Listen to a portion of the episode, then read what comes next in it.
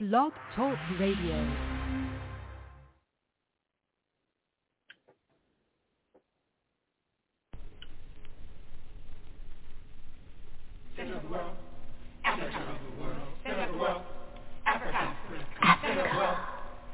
center of the world.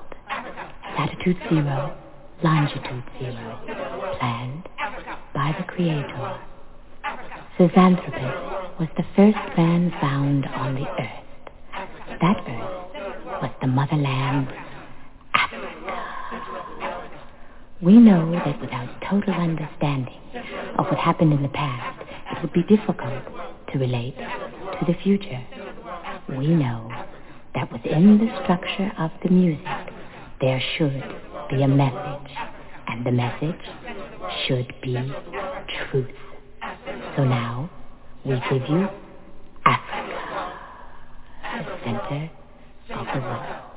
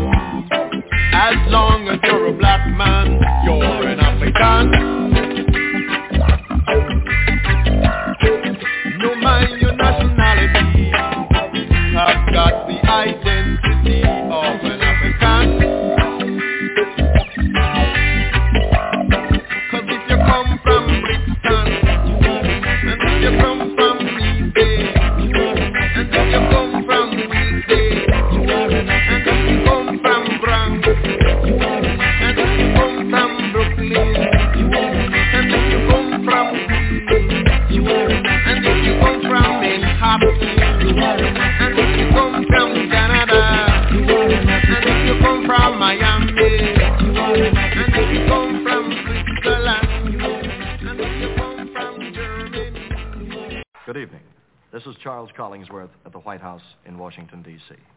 For many of you, this will be your first visit to this historical landmark.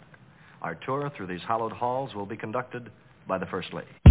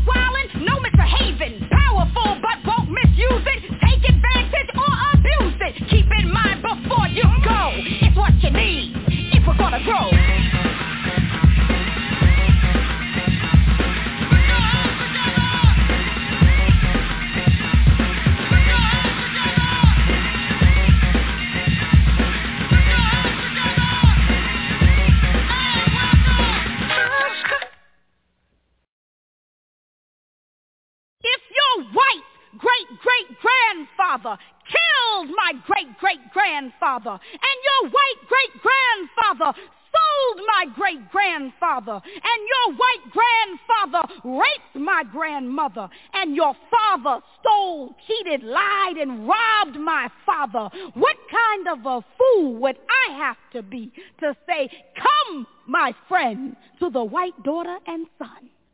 Good evening, America. This is your president. Please listen carefully to the announcement I'm about to make. After careful consideration and research, Vice President Duke, Congress, and myself have concluded that black people have not advanced technologically. Their educational testing scores are on a rapid decline. The vast majority of them are on welfare and producing babies at a faster rate than they can support them, and we will not carry them anymore. We are left with no other choice but to put slavery back into effect. All blacks will report to the designated camps in their area to receive further orders. The only blacks excused will be those serving in the United States military and the police. Any blacks who do not cooperate will be terminated immediately. I repeat, slavery is back in effect. We're at war! That's what I told you. I know you heard what the president said, and if the nigga don't move, then he's dead. It's time for us to take a stand. Woman to woman and man to man. Blood rushes through your veins, you feel the fear. Who'd have thought that it could happen here? In the land of the free, home of the brave. The year's 95, you're a slave. When they first hear the news. Press play and then rewind and review, but the message is clear and it cuts just like a knife. You don't surrender, they take your life. And I remember the movies my mama used to show me. What's your name? Remember the times when they bought and they sold you? We are at war! That's what I told you. That's what I told you. That's what I told you. That's what I told you.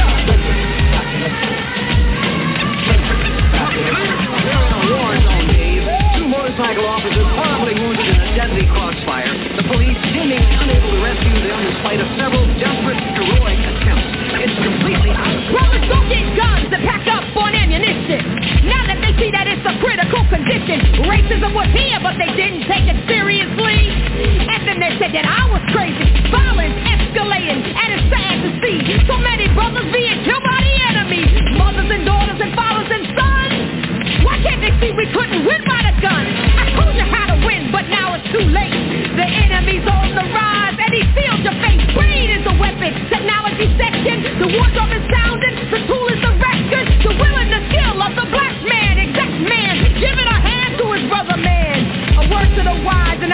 once again, know your enemy from your friend.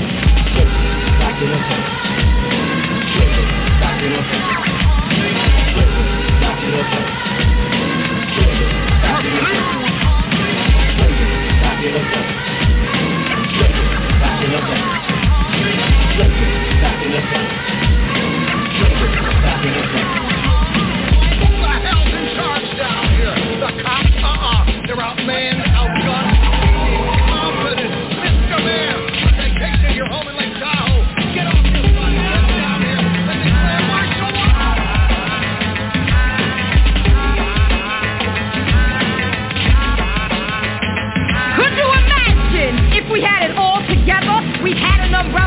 the stormy weather. Our luck has run out, no more four-leaf clover. The Supermax Daddy Pimp syndrome is over. See the war, smell the war, hear the war.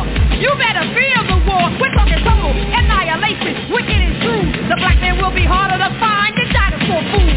You should have read the books and understood that America's no damn good. A re-education of the Negro. This is the soldier. I ain't the hero, I warned you drummer was drumming. The for big and small. Mother final call because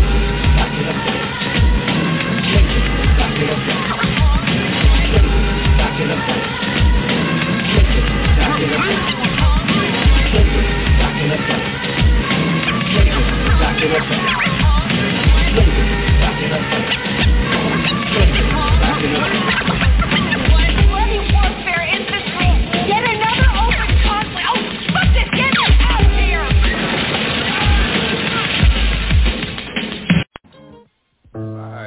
liberals who have lifted them up, Howard. Paul, you conservatives make a mistake. You can't afford to strangle hope in people. Without hope, people become dangerous. No, Howard. You liberals have let them invade our society. You give them jobs, political jobs. Paul, you missed the point. It's only the smart ones we move up. that makes it even worse. No, you know, we have to move them up. If we leave a smart one in the ghetto, he might develop into a leader against us. But if we raise him up into white society, we neutralize him. He feels compelled to try to act like us. He loses his identity and uh, his racial anger, if he has any. He becomes alien to his brothers.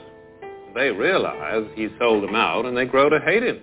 He becomes worthless to them and safe for us. Uh, no, thank you. In fact, in his love for the creature comforts, except for his color, he's become one of us. Uh, it's you liberals who have lifted them up, Howard. Paul, you conservatives make a mistake. You can't afford to strangle hope in people.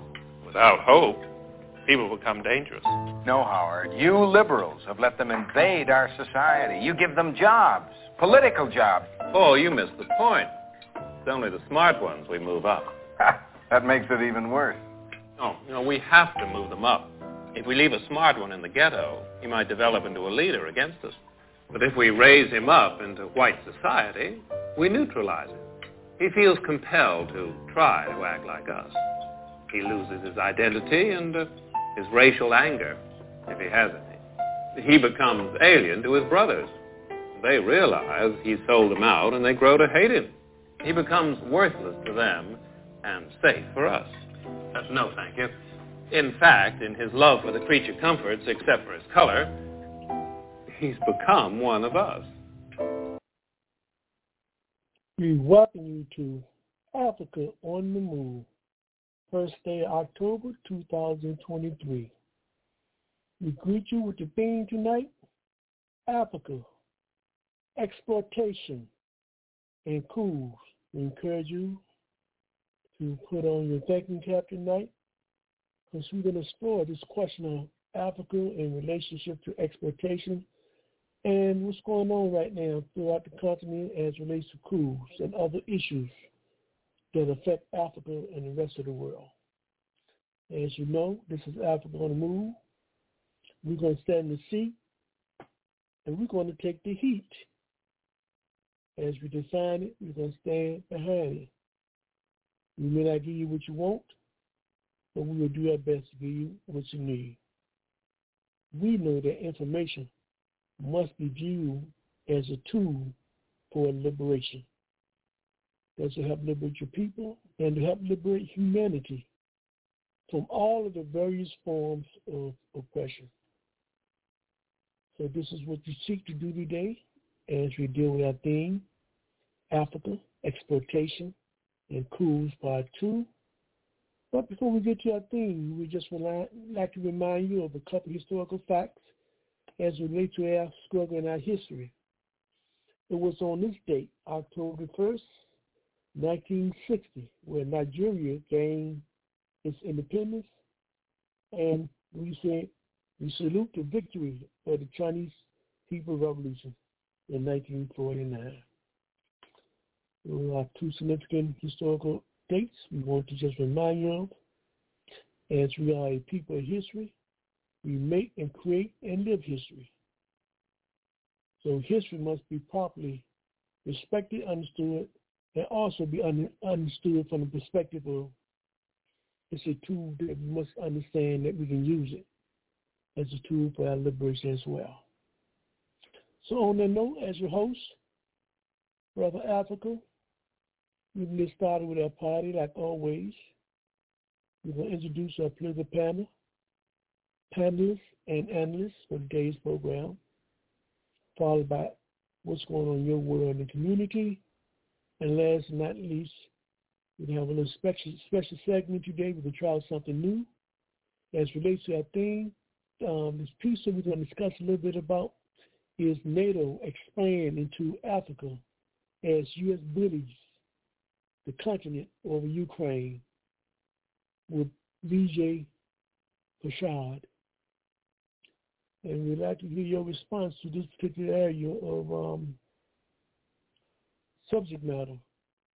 Since we come Africa and its exploitation and exploitation and how it relates to the rest of the world, then we'll follow that theme. So that's the order for today. And like always, let's continue to travel down this road Uh, of liberation as we bring to you today our political panelists and analysts. So at this point in time, we're going to greatly welcome Brother Haki to Africa on the Move. Welcome, Brother Haki. Brother Africa, thanks for having me. My name is Haki Kimathi Mishoki, currently with African Awareness and Brother Africa, and let me tell you something. You know, this question around, you know, uh, capitalism in terms is focused on materialism is not really true. Unfortunately, it's one of those banners we tend to carry around under the guise that, in fact, materialism is the guiding concept in terms of, you know, guiding one's behavior. But in fact, when you look in terms of the workings of capitalism, anything, anything I mean, nothing could be further from the truth. Interestingly, though, I, I was thinking about, you know, Maslow, Mas, uh, Maslow hierarchy. And it's a very interesting concept with respect to this question in terms of materialism.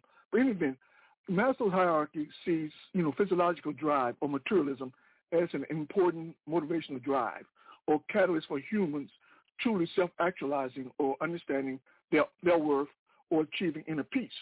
Now, capitalism's ability to stymie human psychological development suggests material motivation is not the catalyst for achieving self-actualization, but it, but is instead usurped by a stronger motivation to control using whatever means to maintain control, including denial of capital to many of his own, his own citizens. Now, I want you to keep that in mind in terms of when I talk a little about some of the real contradictions as related to materialism in the capitalist society. And then certainly I, I, I hope that upon concluding this, this little quick piece, uh, that people begin to understand or at least appreciate uh, some of the real contradictions as it relates to capitalism in terms of, you know, in terms of how it actually exists and what we think it does. In any event, check this out, Brother Africa. Now, the level of schadenfreude or joy or pain inflicted on working people is a capitalist attribute rarely acknowledged. Capital, capitalism's ability to foment destruction is often concealed in the inner workings of the marketplace, all the while pursuing objectives that have little or no relationship to the enhancement of wealth. This irony of the ends justify the means renders capitalism incapable of, de- of delivering democracy, with the definitive motivation of capitalism being domination of political processes, not as we have been told, maximization of wealth. Now, the dichotomy of political ideology assessing inner motivation drives historically have placed materialism at the epicenter of human motivation while dismissing human motivational drives that long preceded the advent of the nation state or marketplace economies. It is this focus on materialism that, that provides cover for injustice, inequality, and atrocities of every stripe permeating the world. In the U.S., claims of government policy designed to improve economies are consistently debunked revealing instead an inclination for class domination by the wealthy, not economic expansion of the economy or self-enrichment. Uh, this is particularly so when you think about the fact that the more money you have, the less you can consume because you already got enough money to consume. So the question of consumerism becomes irrelevant to you because you got all the money that you possibly need. And so the question in terms of, of economics being the driving motivator is seriously called into question. Currently in the U.S., African unemployment stands at 6%, while African youth unemployment hovers around 57%. Sadly, the poverty associated with unemployment does have real-life implications. Reports in 2015 indicates adults who experience childhood poverty, potential earnings are reduced by $294 billion.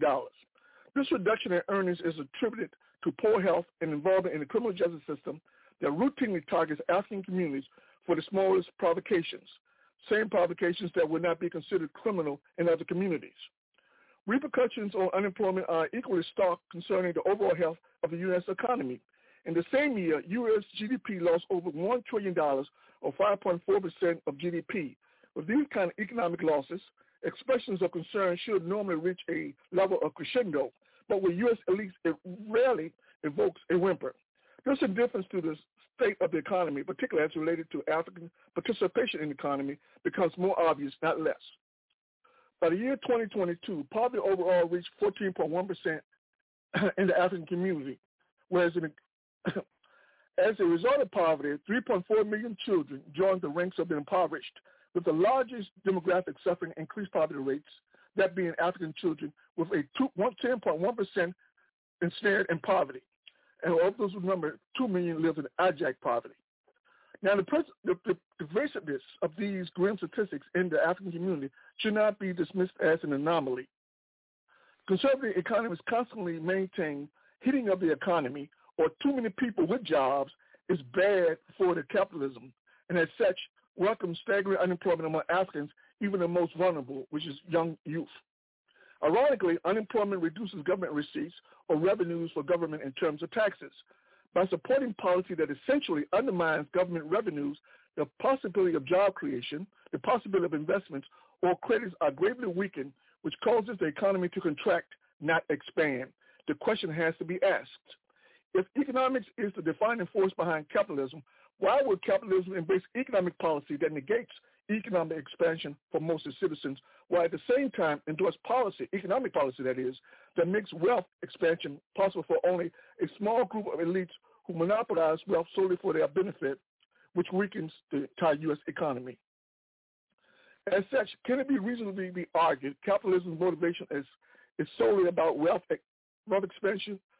Excuse me. Can it reasonably be argued capitalism's motivation is solely about wealth expansion when wealth expansion is predicated on masses, excuse me, on the masses' access to money, thanks to the multiplier effect? Or is capitalism motivation about control? The question of control reign, reign, reigns large. As of this year, 6 million people lost access to Medicare, Medicaid coverage. The idea behind Medicaid care, Medicaid is to assist the most vulnerable citizens financially who are unable to work or because capitalism can't employ everyone.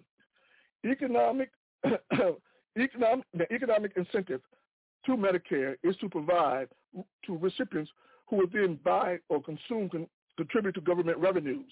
In other words, use Medicare recipients to stimulate the, the economy by ensuring money flow through the system, increasing the volume of money in circulation, which is the textbook definition of the multiplier effect. Interestingly enough, Medicaid effectiveness uh, has been established since 1965 and stimulating the U.S. economy is now under attack from federal government policy that refuses to intervene to prevent states from removing, removing recipients from, from Medicaid for the Medicaid rolls. Since the ending of the American Rescue Plan on December 2022, over 15 million families have been removed from Medicaid, superimposed, superimposed opposing the estimated 5.7 million families expunged from Medicaid since April of 2023. The trend will not stop. Projections are 175,000 families per month will be ejected from the pro- program monthly. Census Bureau extrapolates as a result of purging recipients from Medicaid, U.S. GDP will decline by 1.3%. This decline of GDP is complicated by the fact U.S. GDP is projected to grow only 2.1% in the third quarter of year 2023. This decline in potential revenues or money introduced into the economy by Medicare will barely offset revenue increases enjoyed by U.S. business transactions. A program largely successful economic stimulate U.S. economic domestically is now being undermined. What changed? Adding to the confusion, given social spending contributes to economic growth in an era of global economic downturns, enhancement of domestic spending becomes even more imperative. The reduction of bona fide spending in social programs that hurt the economy, in addition to the global GDP decline, can only accelerate the decline of the U.S. economy. One has to ask, under this scenario, what possibly could be the motivation for economic policy that hammers the U.S. economy, despite total control of domestic economic policy? The only reasonable conclusion is the pain inflicted on the poor serves political interests, where the poor are excluded from the possibility of income, given the instability of the global economic system and threats posed to that system by the poor having access to money, constituting an existential threat to the power of the elites. Other reasons abound. One such reason being revenues from the exchange of goods and services internationally have been declining over the last two decades in the U.S. This decline of GDP in part has been the result of the decline in business investments in factories, equipment, and employment. A greater reason for the decline of GDP has been U.S. sanctions employed throughout the world and rejection of the dollar as reserve currency. Another reason pertains to labor productivity declines. This decline, despite technological innovation, is a result of business strategies to maximize profits by minimizing labor participation and reduction of wages. If businesses invested in labor, uh, in labor, productivity, quality, and efficiency of products, along with better wages, could vastly be improved with real benefits to the economy. While productivity lags around 1.4% of GDP today, with increased investments courtesy of U.S. Treasury largesse, in, in other words, taxpayers' money, productivity could reach 3% with, with wages that could rise consistent with historical trends of 2.3%, along with economic earnings to GDP of over $10 trillion a year. Of course, this is, supposition is only theoretical. The reality is capitalists are, capitalists are content to ensure the economy deteriorates further. Where economic malaise comes greater control by capitalists. If capitalists really value economics for economic sakes, then the possibility of solidifying control will be impossible in the U.S. and the world. So I ask you once again, does materialism guide capitalism motivation or is there another motivation? And Brother Africa, my position is that, that control precedes or certainly more important uh, than this question in terms of material uh, uh, progress. So having said that, Brother Africa, I'll conclude. Thank you, Brother Haki. Next, we'll make our transition to Brother Anthony, who's the organizer for the All African People's Revolutionary Party, GC, and we will welcome him to Africa on the Move. Welcome, Brother Anthony.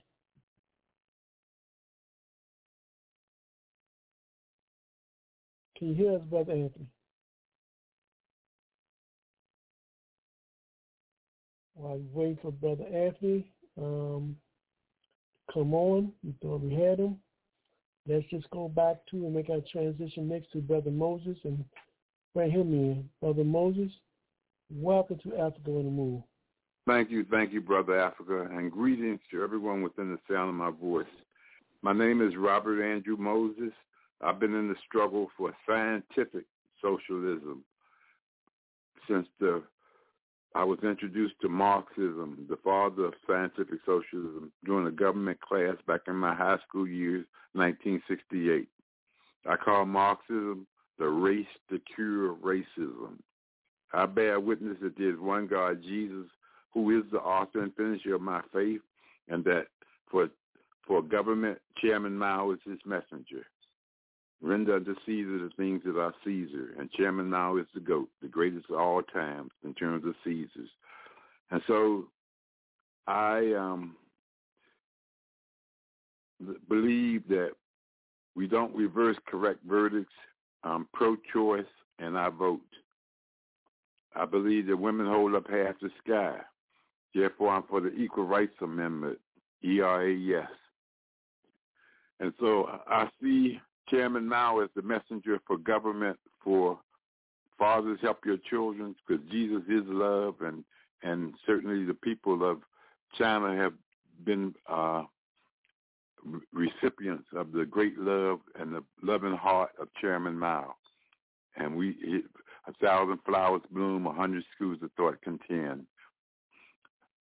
Um, finally, you know, we're trying to unite the many to defeat the few great to see class consciousness developing and uh, expressing itself with the AAU, AUW rather, AUW president in this in this assessment of the strike and what needs to be done. And I think you know the future is bright. Thank you. Thank you, Brother Moses. And from Brother Moses, we can make our transition to Sister Eleanor, and we can welcome her as well to Africa the Move. Welcome, Sister Eleanor. Good evening, Brother Africa, fellow analysts, and to our listening audience in the United States and abroad. I'm Eleanor Johnson, and I'm delighted to be on this evening's show and uh, look forward to uh, educational, exciting, evening. Thank you. That's it. Thank you. Thank you, Sister Eleanor. Let's see if we can bring Brother Anthony back in. Brother Anthony, can you hear us? And we'd like to welcome you to Africa on the Move. Are you there, Brother Anthony? Yes, I am. Uh, thanks for having me, Brother Africa. Revolutionary greetings to you, the fellow panelists, and the listening audience. My name is Anthony Williams. I'm an organizer for the All African People's Revolutionary Party, GC. Our objective is Pan-Africanism, the total liberation and unification of Africa under scientific socialism. Thank you, Brother Anthony. And to our listening audience, I'm Brother Africa. This is Africa on the Move. If you would like to join us during this segment, what's going on in your world and the community, you can call us at 323-679-0841. Please hit 1 if you would like to share your thoughts on what's going on in your world, in your community. Hit 1, and we will acknowledge your last four numbers. Again, what we're going to do right now we're going to take a revolutionary culture break. And when we come back, we're going to start our first segment on what's going on in your world and the community. This is Brother Africa, and you're listening to Africa on the Move.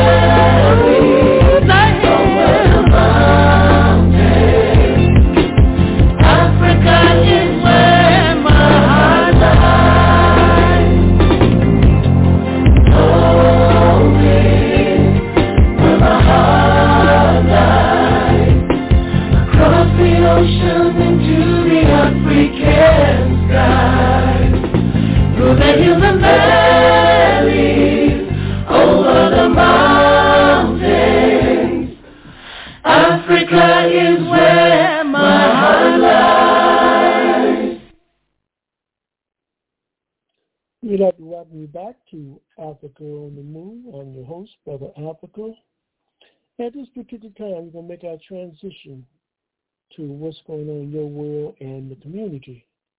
If you would like to participate during this segment, please dial 323-679-0841, hit 1, and we will acknowledge your last four numbers. If you are an invited participant, guest for today's program, you're on my board, please hit 1 right now. If you are an invited participant to participate on this program as a special guest, please hit 1 now. So at this point in time, we go into the segment, what's going on in your world and what's going on in your world and the community.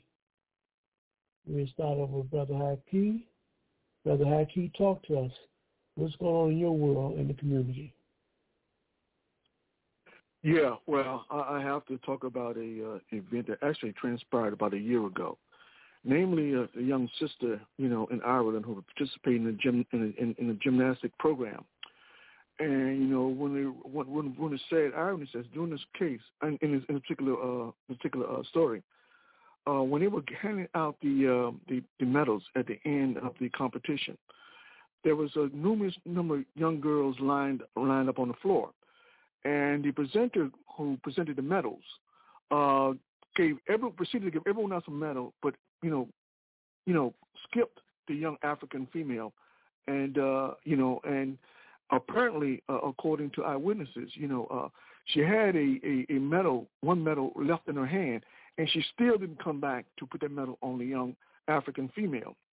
Oh, by the way, it was about maybe nine, ten, nine to ten years of age.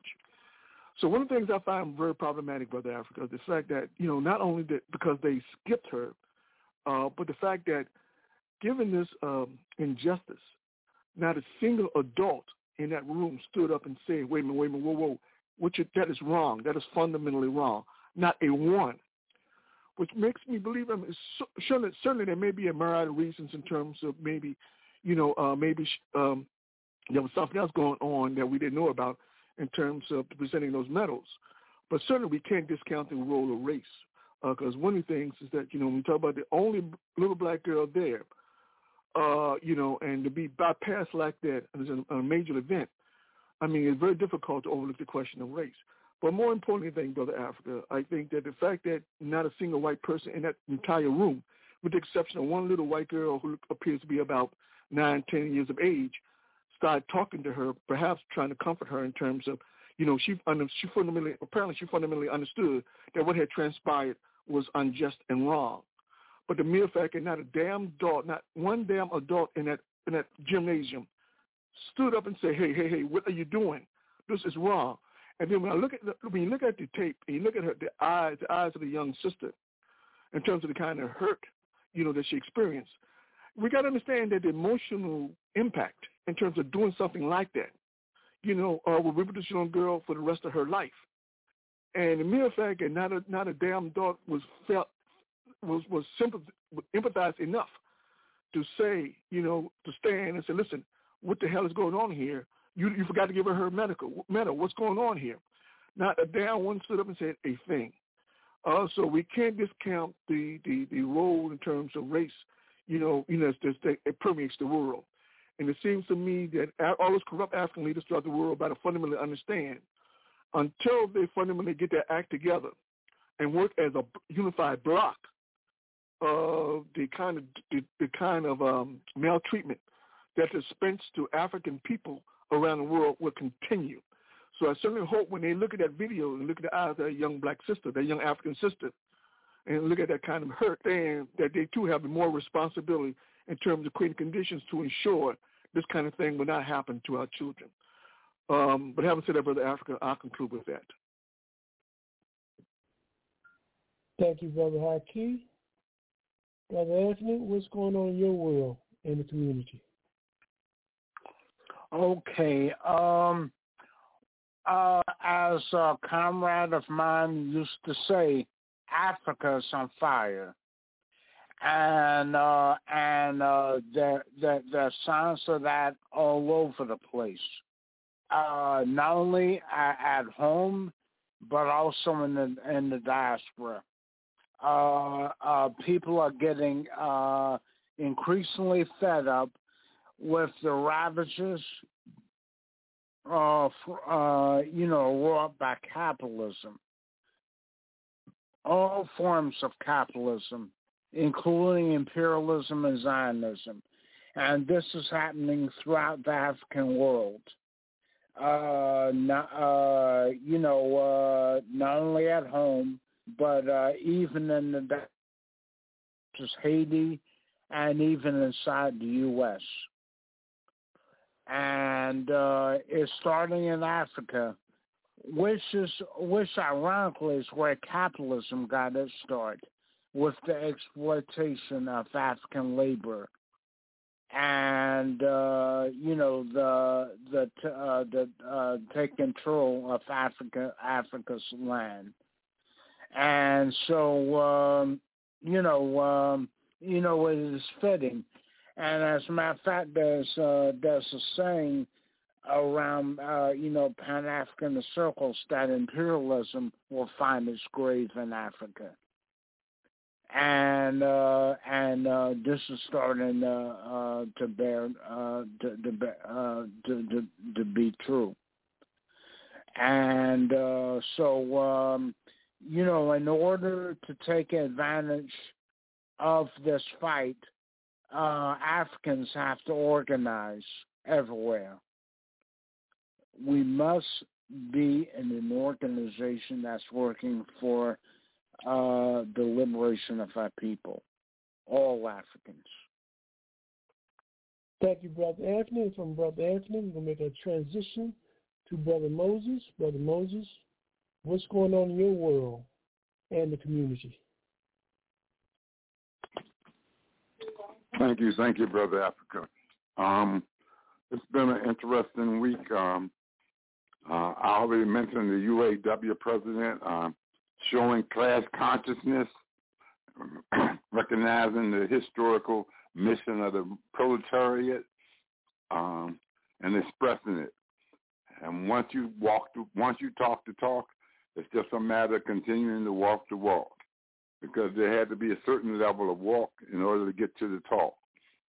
But like, um, you know, experience is the best teacher, and uh, and uh, we have the historical experience of the working class from the Paris Commune on, and um, the Paris Commune gave birth to to Haiti, and uh, you know we we've been in the struggle for working class control of the destiny of this of the country and the government. It's been a constant struggle, a protracted struggle throughout history, and um, and uh, we we continue this struggle today. It's class struggle, and um, people want revolution. Nation wants liberation, and the countries want independence. Puerto Rico being being an example of a country that needs independence. Uh, I think you know there's there's um, the continuation of the of um, the trials, and uh, hopefully we will prosecute this fascist uh, Trump. Uh, United Front Against Fascism continues. Uh, just just all around agitation and and uh, propaganda in preparation for working class solidarity and working class dictatorship of the proletariat. All around preparation. Thank you. Thank you, Brother Moses. From Brother Moses, we're going to Sister Eleanor. Sister Eleanor, what's going on in your world and the community? Well, we saw the environmental disaster in New York City this week. Um, uh, the the state, the governor nor the mayor appeared to be ready um, New York City had to shut down the subway, the buses, and others due to flooding.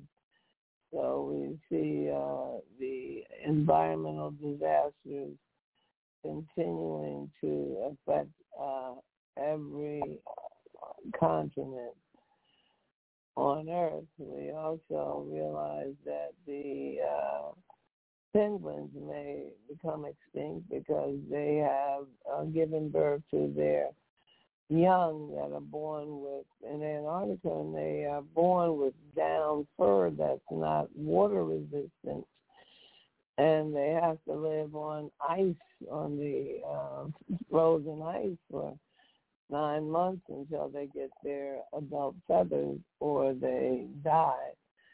So there's a risk of uh, several colonies, several hundred colonies of penguins uh, perishing, and uh, they're moving close to extinction. In addition to, that, we see uh, the continued housing struggle.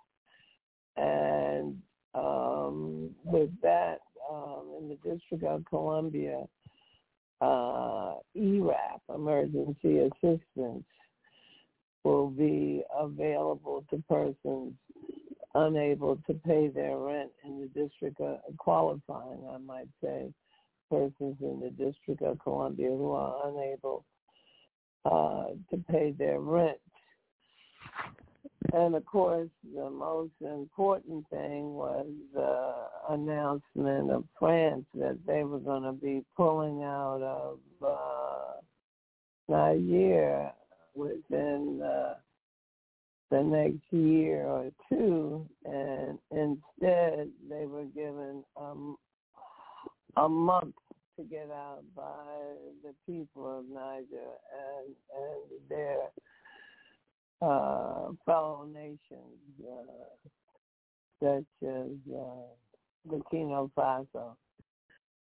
So that's a very interesting development, and and uh, of course, the environmental fires and floods continue uh, to ravage the earth and communities.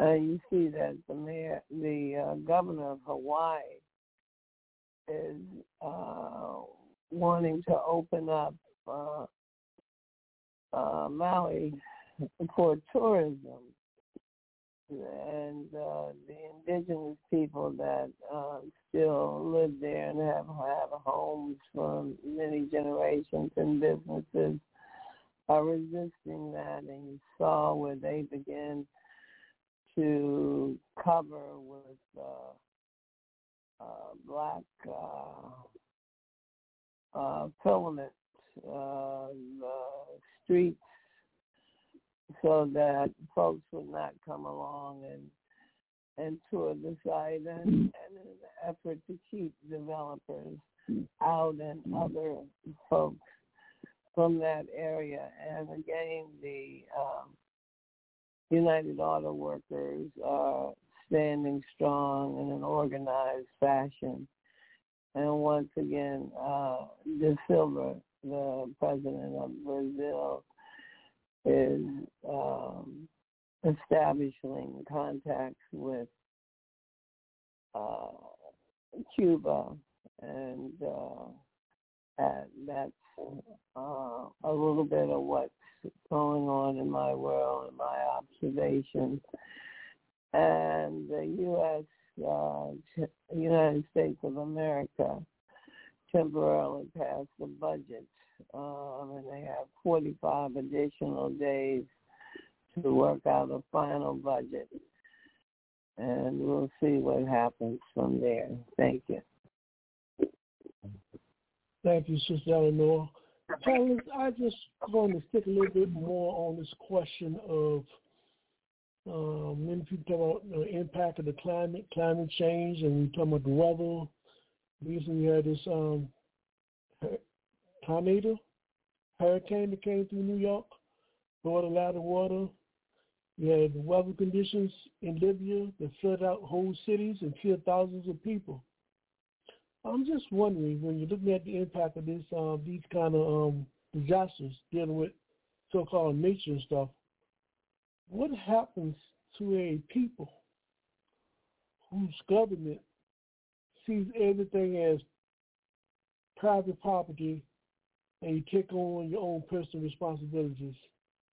With this kind of massive, massive damages that have taken place, in these countries, what's going to become of um, these people who lost houses, lost lives, lost cars, and may not never be able to recover the financial um, burden that they have encountered as a result of these actions? How do you address those kind of conditions, Brother Haki? Well, Brother Africa, uh, it depends. If you're talking about addressing those those problems in context of capitalism, then the bottom line is, unless you're wealthy, the bottom line is you simply have to uh, live with your losses. Is that that that simple? But I think in, in deeply embedded in your question also, Brother Africa, is a question in terms of res- ultimate responsibility. When we talk about global warming in terms of its massive impact around the world, uh, Western states, uh, particularly the United States, is uh, particularly uh, responsible for the kind of uh, uh, conditions, horrendous conditions at that, that are impacting the world. And but yet, despite the fact that the United States is fundamentally in, in Western world generally are responsible for for global temperature changes and destruction of, of the weather patterns, despite this reality, there's great resistance in terms of creating conditions, or at least providing funding to global South to ensure to to sort of uh, fight back against these global temperature changes. Uh, so clearly, as far as the West is concerned, global warming is, is more of a strategy in which they lack, they understand that in terms of the kind of destruction that's being uh, visited upon all of these states, the bottom line is that their economies become more indebted, and which, which means that these, these these global South economies become more desperate in, in that in that in that regard, more willing to at least in the in, in the Western world's uh, uh, uh, mind, more willing to play ball with the West in terms of you know uh, loans at high interest rates, uh, any type of any type of technological transference in terms of exorbitant levels in terms of in terms of cost. Uh, so I think clearly, you know, you know, whereas you and I see it as a, a moral issue, I think in the context of the Western world, particularly the United States, they don't see it as a moral issue. They see it as a political issue. And so therefore, this, this fundamental destruction that's happened, taking place particularly in the Western world. Uh, keep in mind, I, I'm, I'm aware that the global warming is also affecting the West. Well, because because but because of the West, um, uh, the situation as pertains to economics in the West, the West is in a better position in terms of dealing with any type of any type of uh, uh, global temperature changes uh, in terms of weather, weather patterns. In the global South, they don't have that. They don't have that uh, luxury simply because they don't control that economy and their, their financial system is in disarray in part because of uh, uh, imperialism. Uh, so clearly, Brother Africa, what you raise is a moral dilemma, and I think in the context of capitalism, because it doesn't recognize morality, there's destruction of people's uh, people's homes and and, and and, and farms and all those kind of things in the global South. I think for the West is is irrelevant. I don't think they care at all, and it's very, very clear in terms of the resistance, in terms of you know creating conditions to reach change global warming, or at the very minimum, finance states to ensure that they minimize the impact of global uh, temperature change. And I'll close with that. Thank you, Brother Haki. Brother Anthony, I would like for you just respond to this scenario based upon my recent recent finding as relates to the flooding that took place in Libya and whole communities got washed out. And my question is, everybody talking about crime, but tell me who are the real criminals. I said that because, Brother Anthony, under the leadership of Colonel Muammar Gaddafi, they knew of the possibilities of something like that may happen. So he had already employed a plan where they were building an underground water system, underground ducts and reservoirs. Not only where it would prevent this flood from taking place, but the irrigation system that they had in place, that they were putting in place under the ground, the water would be distributed to areas that they could properly use for farming and grow things, and this would have never occurred. But because of the West, U.S. and France decided to invade and attack um, the um, integrity and the independence of the Libyan people, they made it their objective to destroy his, this particular plan and this particular system. So therefore, we've seen the end results. So who are really responsible for these deaths that have taken place, that have taking place in Libya as it relates to this issue of this flooding. I'd just like to use general response, understanding that particular scenario the real history in terms of that problem could have been avoided. Just your general response, Brother Anthony. My general response to that is the imperialist countries, uh, particularly France and the U.S., are responsible uh, because they bear the primary responsibility for the war that uh, for the war that toppled Libya's uh, government and therefore undermined its development. So I think uh, I think this is uh, is clearly the forces of world imperialism that are responsible for that, in particular France and the U.S. But until Africa unites and organizes, they will not be able to get the imperialist countries to pay the price for that invasion. Thank you, Brother Anthony. And Brother Moses, just your general take on this flood issue that recently took place in New York and Libya, as well as you can look at this fire thing that took place out in um, Pacific Islands. What's your general response to what you what you see in terms of how the world and those who have wealth and capital are dealing with these situations, just in general? We we have a situation where was it Naomi Klein, I believe, wrote "Disaster Capitalism" or something, uh, something along those lines. Um, basically, you know, these people, you know, count on these kind of catastrophes to to profit off of them. Basically, uh, um, it's only you know it's not the average person that does that, but uh, certainly these corporations and these businesses. And uh, I think you know Libya, you know, uh, Hillary Clinton, I mean, the epitome of evil um, in that situation. Uh, I can't, I, I can't get over it to this day. I mean, she just had no respect for Gaddafi whatsoever, and you know that whole whole scenario uh, is it's just it's just awful.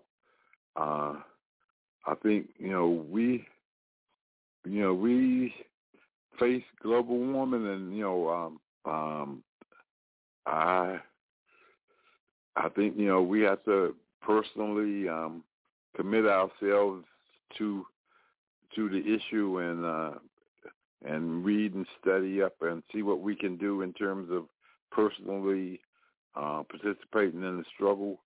Uh, but it is majorly um, the corporations and the, the government that it really has to step up and uh, and because politics determines economics and you know and we we need a government that's that that consciously understands science and accepts science and you know that COVID nineteen showed you know during the Trump administration that they had no respect whatsoever for science and uh anyway, we've learned to go to the moon. We've learned to build socialism, but we haven't learned to pray. And you know, the foolish, the the wisdom of, of human beings is foolishness in terms of God, as the Bible says. And so, you know, the, you know, life goes on. Um, there's wisdom there for those who can hear. Let them hear. Thank you. Thank you, Brother Moses and Sister Eleanor. Given the fact we have many examples now of the possibilities of these major catastrophes that may occur in the future, why is it that the West is not doing anything to maybe try to be prepared before they happen to prevent these things? It seems to me when you talk about interest, interest, it, when you talk about infrastructure development, one of the issues is that people say they can't make no money out of it. They're trying to figure out how to make money out of it outside of those who have contracts to do the work. So I'm just wondering in terms of from your perspective, uh, what has been done in the future so other areas will not be victimized when they know now there's a poss- possibility this may happen. Your general response, Sister Eleanor. Well, well there, uh, as, as you know, um, the United States uh, and uh, many people on the Hill don't believe in uh, global warming and climate change. And it appears that uh, uh, the United States is backstepping on uh, uh, some of its goals to reduce carbon emissions while, while it seems to be something that doesn't matter to the large corporate interests. Uh, what matters to them is the bottom line, is the dollar. And um, you see where Elon, Elon Musk and uh, Jeff Bezos and these people are taking their flights into space and uh, you know they act as if they're going to move somewhere else or purchase land in the global south. But they're uh, only backing up and figuring out how to make profits. And the next real goal is water. And the bushes have bought up the largest aqueduct in south america uh, because clean water and with the global warming, the drying of rivers and streams and fresh water sources mean that we're now going to have to, in the near future, drill for water in these underground aqueducts. And they're planning on just marketing water, and they have no concern about uh, reducing carbon emissions and uh, uh, finding alternative means of producing energy, and uh, it's just business as normal, and it's all about making a profit. So uh, the issue of global warming still has not hit home, and we see uh, uh, that obviously with what happened in New York, there weren't even sandbags available for the people. Uh, we see in Hawaii that there was no preparation for anything other than cyclones, so there was no way to inform the the working class people that lived in that community. So just literally uh, everything was lost, and that's because uh, capitalism feeds on profits. It doesn't care about the working conditions of the of, of, of the working class. It only cares about the monies that they're making and the resources that they're they're making. And I'd just like to add another example to that with the dirty air. You know, the fact that Philips, uh, uh, the company Philips uh, makes respirators, these CPA, uh, these PAP machines for people with sleep apnea and other illnesses, um, and ventilators for sick and dying, and they knew that uh, its devices were helpless because they were stuffing them with poly uh, ethylene, uh, similar to that that you use in sofas to reduce the sound of the machines. And uh, users of these machines begin to report vomiting, dizziness, headaches, along with newly diagnosed cancers of the lungs, throat, sinuses, the larynx, and others, and they continue to ignore for a decade these concerns.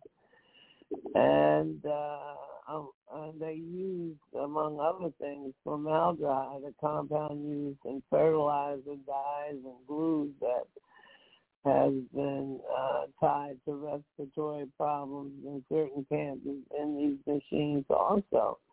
And uh, they recently had a recall of about 3,700 machines, but they knew there was a, a problem.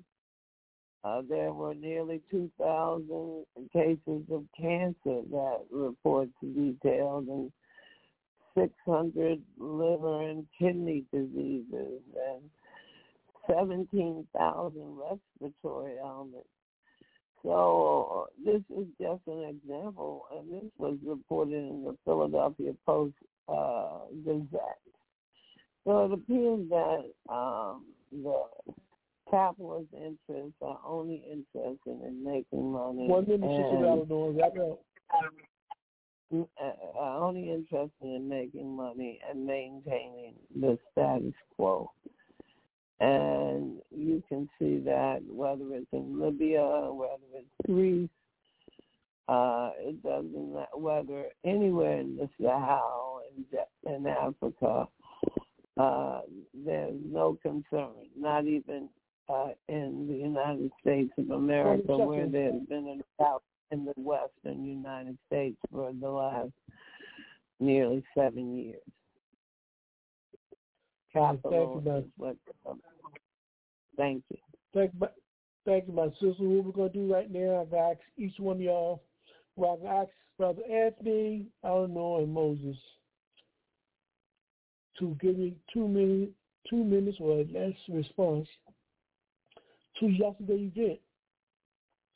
There was a excellent symposium, the Kwame Nkrumah International Pan-African Symposium, hosted and produced by, produced by the All African People's Revolutionary Party, GC. And um, it was quite a, a, a interesting symposium to deal with many of the issues that are happening right now on the continent of Africa and throughout the world. They had, in terms of people who registered to um, be a part of the program, they had over 35, 36 different countries. They had about 11 countries in terms of active participants, which were Pan-Africanists. And to have a direct discussion with our brothers and sisters and friends and allies throughout the world was very important at this particular time, given all the things that is going on, that are going on, and we need to begin to see ourselves as one. So two minutes or less, I know Brother Anthony, Eleanor, and Moses, you participated yesterday on the seminar. I just would like to have a general, um, your general overview, uh, your take on the seminar. I'll start with you, Brother Moses. What, is, what was your general take on the seminar? I thought it was well done, and um, definitely begin to make the kind of connection we need to communicate and start working with each other as one. Brother Moses, your perspective on the seminar yesterday. Yes, um, it was a great seminar. As usual, the All African People's Revolutionary Party, GC, was organized and concise and to the point um, with relevant guest speakers who are in the struggle, who have their boots on the grounds, so to speak. And uh, it was a very, very uh, instructive and educational forum. Um, um, I, you know, have nothing but great respect for the organization and and uh, consciousness of the All African People's Revolutionary Party (GC), and I'm sure Kwame Nkrumah, Sekou Touré, and Kwame Ture would all be proud. Thank you. Thank you, Brother Moses. Sister Eleanor, two minutes or less, your response. It was an excellent um, forum. Um, people from Haiti, Guyana, Africa, just uh, uh, uh, truly, truly international audience addressing the issues of imperialism and and capitalism, and uh, it's uh, it's something that uh, if it's published and able to be viewed again, I would love to view it again.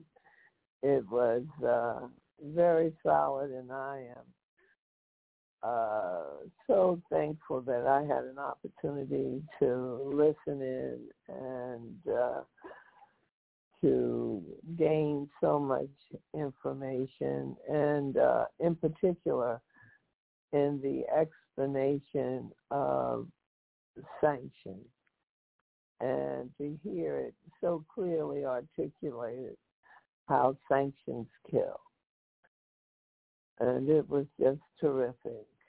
Very, very well. Thank you, my sister. Thank you, my sister. Brother Anthony, as a member of the All African People Representative Party GC, you know, with the host group, we put the program together. We'd be interested in hearing your general assessment on the seminar and why you thought this seminar was something that was needed. Brother Anthony, your response. Uh, certainly. Uh, I thought I, I, I thought I, I thought the the seminar was very educational in terms of understanding the impact of imperialism on Africans uh, at home and abroad, and um, and uh, resistance uh, to uh, to neocolonialism and other forms of imperialist exploitation. And um, and I thought it was very informative to hear from Africans throughout the world, uh, you know, coming to the same conclusions. And uh, and I think Africans uh, uh, throughout the world are real, realizing that we have common problems, a common enemy, and therefore, uh, you know, uh, uh, you know, there needs to be a common solution, and that we need to come together to work together more in terms of resolving our problems. Uh, and that was a major takeaway from this seminar, how uh, we realize that we have a common set of problems and that the solution is Pan-Africanism. Uh, and that is uh, the unification of Africa under scientific socialism. I think uh, I think there was a realization also that capitalism, all forms of capitalism, are the sources of all our problems, and that we have to come together uh, to work to resolve that. And uh, you know, and uh, you know, it was commendable to see the resistance uh, that's being put uh, put forth by Africans throughout Africa, not just uh, the former uh, French colonies, but all, uh, but but also even uh, Zanga, South Africa, Eritrea, and Zimbabwe, in terms of dealing with the sanctions issue and uh, so uh, you know I I I, I think I, I think uh, it's uh, positive that Africans are starting to come together to realize that our problems, no matter where in the world we are, are similar. And Brother Anthony, how can they find out more about your organization? If people want to see the program, uh, would, that be possible? Uh, yes. Um, we have um, we have a YouTube uh, uh, uh, uh channel So it should be available on YouTube fairly soon. And uh, for more information about our organization, people can visit our website at www.a-aprp-gc.org for more information and in terms of uh, uh, learning how to contact us. And also they can find out more information about our history and our objectives.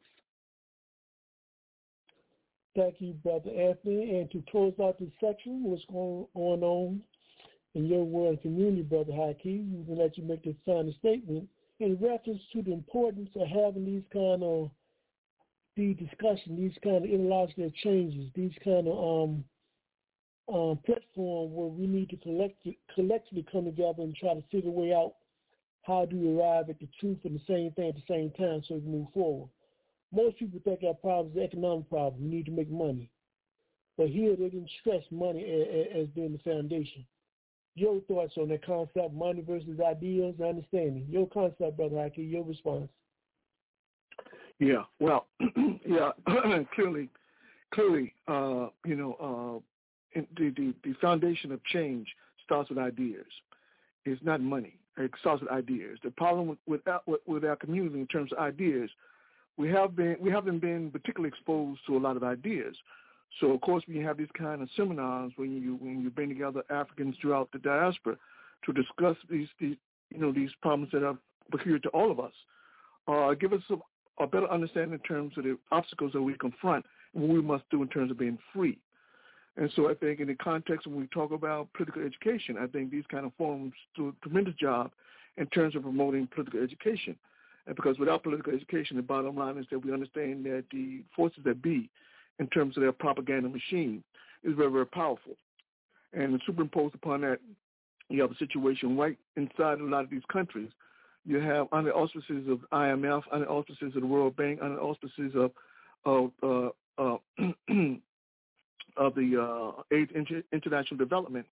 You have, you know, the schools being funded specifically for the idea in terms of diluting the level of information or certainly the the the the, uh, the, the quality of information that's being conveyed to, to young people.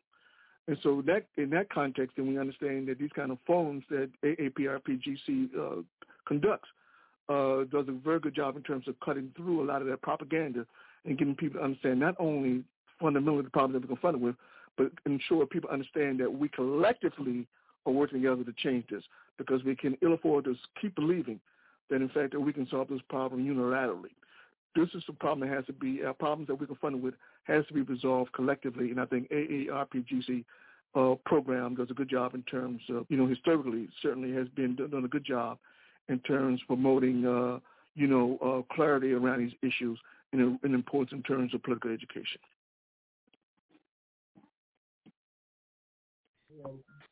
Thank you, Brother Hakeem, for your perspective. Well done one of the things I'd like to raise in terms of from the seminar that one of the facts that came out from the forces on the ground in Nigeria is that when you listen to the press, you would think that the French only had like something like 1,300 soldiers inside Nigeria. When they when they said the numbers is correct, it's not true. They have a little over 4,000 at the minimum. So again, you know, the press doesn't lie summertime, they lie all the time. But I thought that was a little interesting nugget in terms of um, you know to listen to. But what we're gonna do right now, this is Brother Africa. This is Brother Africa. We're gonna take a break. When we come back, we're gonna make a transition heading towards our theme tonight, Africa Exploitation Coups. We're gonna do that when we come back. We're gonna play some music as we continue to understand that music too must be used as a tool for liberation. So we'll be right back this is Brother Africa, and you are listening to Africa on the Move.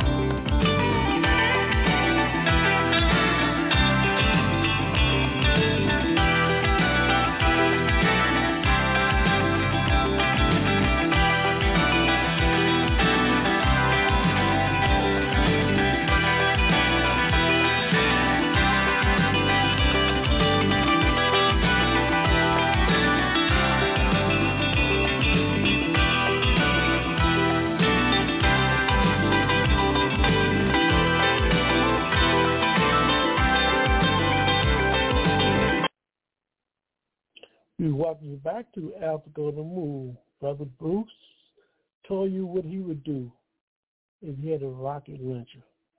What would you do if you had one? Again, welcome back to Africa on the Move. Um, we're going to make our transition towards our theme tonight. It's going to be like a preliminary. Uh, recently, I was going through some archives of some interesting videos dealing with Africa. And I ran across this video titled by Breakthrough News, NATO expands into Africa as U.S. bullies the continent over Ukraine. It's an interview with Vijay Prashad. And what I'm going to do right now, and this is something new, we're trying out this little technique to see how it goes in terms of playing this on the airwaves. Um, hopefully you can hear it. You can see how it goes. And I want my panelists to listen very closely in terms of some of the things that were raised in this interview as it relates to our theme today, Africa exploitation and coups. It gives you a history of the connection of the past behavior and history of Europe to Africa and how it's playing out today. So we can play some of this, and when we come back with our panelists, I would like for y'all to respond to some of the things y'all, y'all have heard. So let's see if this, this will work out. We can try this. This is a new new little technique. See if it's possible. We can um be clear enough to hear the message. If not, I'll come back and we will just continue our program towards the articles that were selected for tonight's program. So let's listen. Again, the theme is NATO expands into Africa as U.S. bullies the continent over Ukraine with Vijay Prashad, the interviewee. And demanding that countries in the global south pick a side. You're either with the West and its never-ending wars to maintain global hegemony, or you're with Russia and China. And those who choose wrong or stay neutral are being propagandized, bullied, and threatened with sanctions, no more so than countries in Africa. To help break it all down, I'm joined by Vijay Prashad,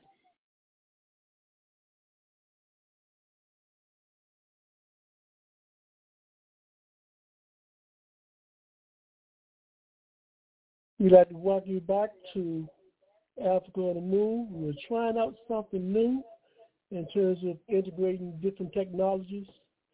And we understand based on this experiment, it doesn't work. So we will continue to move on and we thank you for your patience. For tonight's theme is Africa Exploitation and Coups, Part 2. One of the things we wanted to talk about tonight is there's a video called Deion page.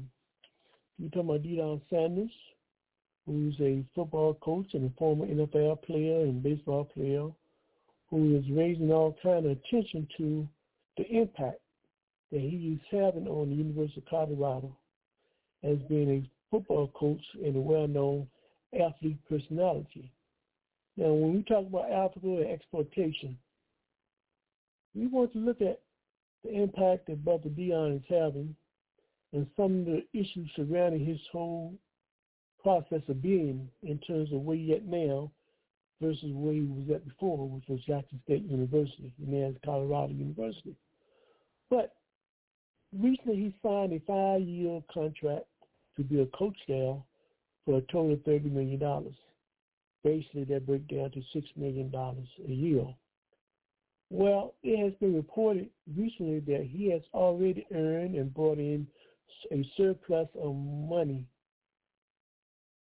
of over $100 million, less than three football games into a football season. So when we talk about this question of exploitation and this question of at African Africans, many times how we are being played while other people being paid. My question to the panelists, understanding that he has already over achieved his contract agreement on what, what he's bringing to the equation to the University of Colorado panelists, do you think that he is being exploited if the university doesn't renegotiate his contract right now at this point in time? And also, do you think that was the era in which, by him leaving the African university and going to a European university, that this kind of influence that he had, he could have used it and would have been much more greater and benefit the African community more versus bringing in all this money to this community. And most people say they have very little impact on the African community, which is most needed. So on that particular aspect, panelists, I'd like for y'all to weigh in. Is he being exploited? And this question of if he could make that kind of impact on the European university and community, could he have done the same thing if he would have stayed at the HBCU, Jackson State University, or some other university? So we just should like to have your response. But again, it seems like every time when we enter into agreement um, under under conditions by the establishment, we seem to get exploited and get an unfair exchange. Your response, Brother Hakeem, to this phenomenon? you know, Brother Africa, let's let's let's keep it let's keep it let's keep it real. You know, uh, one of the things, and, and when we talk about the marketplace and, and capitalism, let's let's be very clear. It's about exploitation, pure and simple. That's what it's all about. It's about putting up the, the, the least, the, get the, the most in returns. It's very, very simple. It's a very simple formula. So of course he was exploited. I mean, he was, you know, and, and the irony is that given the fact this guy was a great football player, uh, well known, his visibility alone would guarantee to bring the school some money. The mere fact that the university was able to convince him to, to come there for six million a year, even though in terms of marketplace, his ability in terms of drawing in people was considerably more, didn't even factor into the equation. So the question of exploitation, of course, is, is, is all about exploitation. That's what it's all about. As far as him in terms of leaving historical black college university, Jackson State in particular, I think one one of the things is that you know um, the the reality is that when we talk about exposure, there's no way conceivable for him to receive the same level of exposure at a historical black college university that he received at Colorado University. Uh, in part because you know one of the things when we talk about the marketplace and we talk about the, the ability, you know, of corporations, you know, to market, uh, you know, uh, various products. Uh, when we talk about the marketability as relates to a university like Colorado University, uh, it's much much more easier to market uh, Colorado University as opposed to HBCU. Of course, HBCU has a relatively smaller population, certainly in terms of viewership, in terms of sponsorship. Uh, so clearly, there is no there's no there's no there is no uh, there's really no correlation in terms of the possibility in terms of achieving the same same kind of visibility you know, at a small uh, university that he could achieve at a large university. But having said that, Brother Africa, that doesn't negate the fact when we talk about the historical implications in terms of making such a move, it doesn't negate the fact that, you know, when you when you have a, a personality like Deion Sanders, you know, at a historical black college university, it does bring some visibility to that to that small university. Uh, in that regard, you know, you, you have the opportunity in terms of groom, you know, create, you know, uh, you know, mentoring talent uh, more talent into the NFL in terms of as, as a mode to highlight the uh, athleticism that exists in Circle Black colleges and universities. And certainly also just from a social perspective, I think one of the things in terms of young people, I think it's good for young people to see that, you know, uh, despite this, the, the, the, the, the circumstances that we find ourselves confronted with at smaller universities, particularly smaller black universities, uh, the kind of um, per- perseverance uh, that we that, that we that we engage in is key in terms of getting our young people to understand that to overcome these systematic injustices that we have to we have to we have to hang in there. So I think in that context, I think it would be uh, be, be a, a great gain in terms of people to stay at the black college and university, in terms of young people seeing him being there trying to elevate, you know, historical black college and university, even though it's a small university. Uh, but of course, the question in terms of business, you know, one of the things that I I, I, I find, you know, so somewhat somewhat ironic is that you know uh, people would say, well, you know, he made a business move. In other words, uh, they're okay with the exploitation of, of their fellow human being as long as you pros- prosper. Well, for African people to adopt an attitude that, in fact, as long as you prosper, then everything is does, everything is fine. I think sends a very, very, a very, very, very, very dangerous message uh, to our young people in terms of being able to actually, you know, stand on their own two feet and actually, you know, struggle against odds that are fundamentally or, or, or systematically against them. In that regard, I think that you know when we when we talk about in terms of all these problems affiliated with small universities, when you have someone like Deion standing saying, and despite the problems affiliated with small universities, I'm going to persevere. I'm going to be here. I'm going to fight. You know, because the community means that much to me. But of course, if your position is that it's all about the money, then you you, you go where the money is.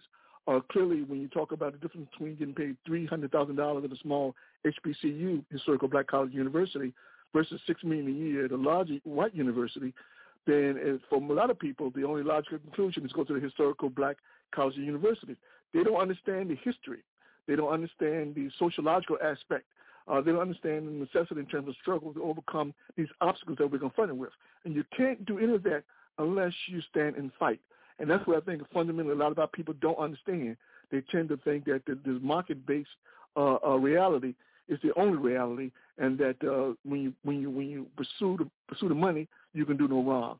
So I think fundamentally, from a philosophical point of view, I think him leaving his historical black college universities was a tactical error. But that's my position, and I close with that. Thank you, Brother Haki.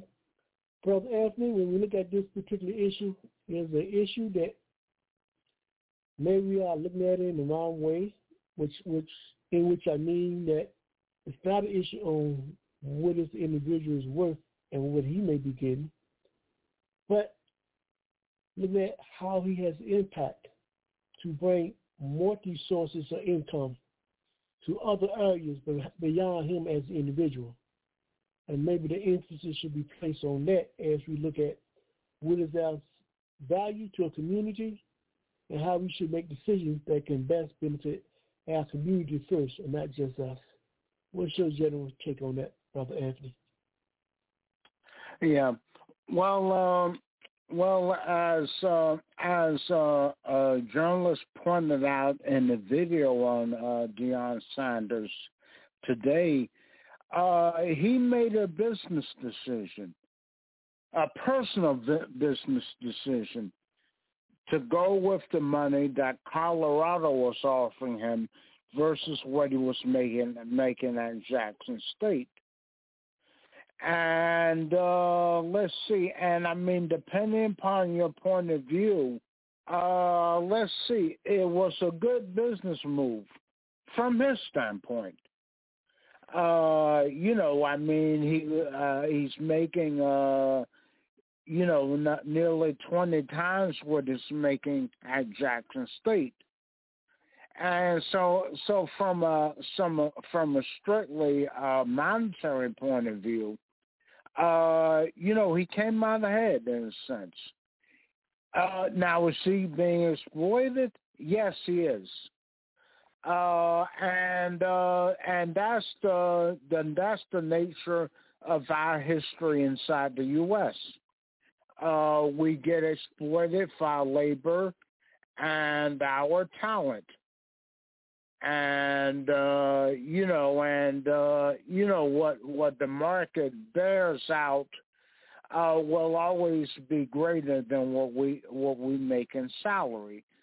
I mean that uh you know that's how uh how companies make their profit off of uh, labor and uh you know uh and uh now it, eh, now if he had stood up and fight and stayed at Jackson State, it probably would have benefited uh, Jackson State and the African community more in the long run in terms of uh, enhancing the prominence of Jackson State as a football power.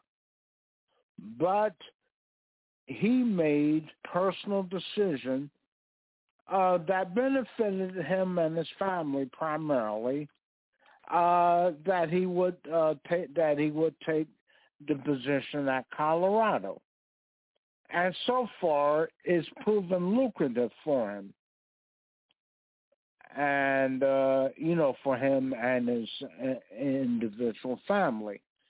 But again, uh, you know, depend upon uh, where uh, you know where your head is at, then uh, you know uh, that that that that then you, you make those kind of decisions. Uh, you know, uh, personal gain at the uh, at the expense of uh, the African community in which he was raised, and which is responsible for its popularity. Thank you, Brother Anthony. Brother Moses, talked to me. One of the things he has been able to do also is to create a tourist industry around folks coming to Colorado just to see him and his team. It's a multi-million dollar industry of tourists coming in. So on that note, do you think that his contract should be automatically rewritten and re- re- renegotiated? What's your thoughts on that, Brother Moses? Certainly injustice anywhere is a threat to justice everywhere. And you know we have economic injustice uh, that's why we have unions um, um, to fight back against the corporate greed. And um, Deion you know is is in the in this world and in this political economy and he's subject to it um, his appropriate his ability to appropriate um, for his his personal use is uh, showed his relationship to production and his relationship to the political order and uh, and certainly he's being exploited. But that's capitalism. That's that's what capitalism does. That's they brought you here for a job.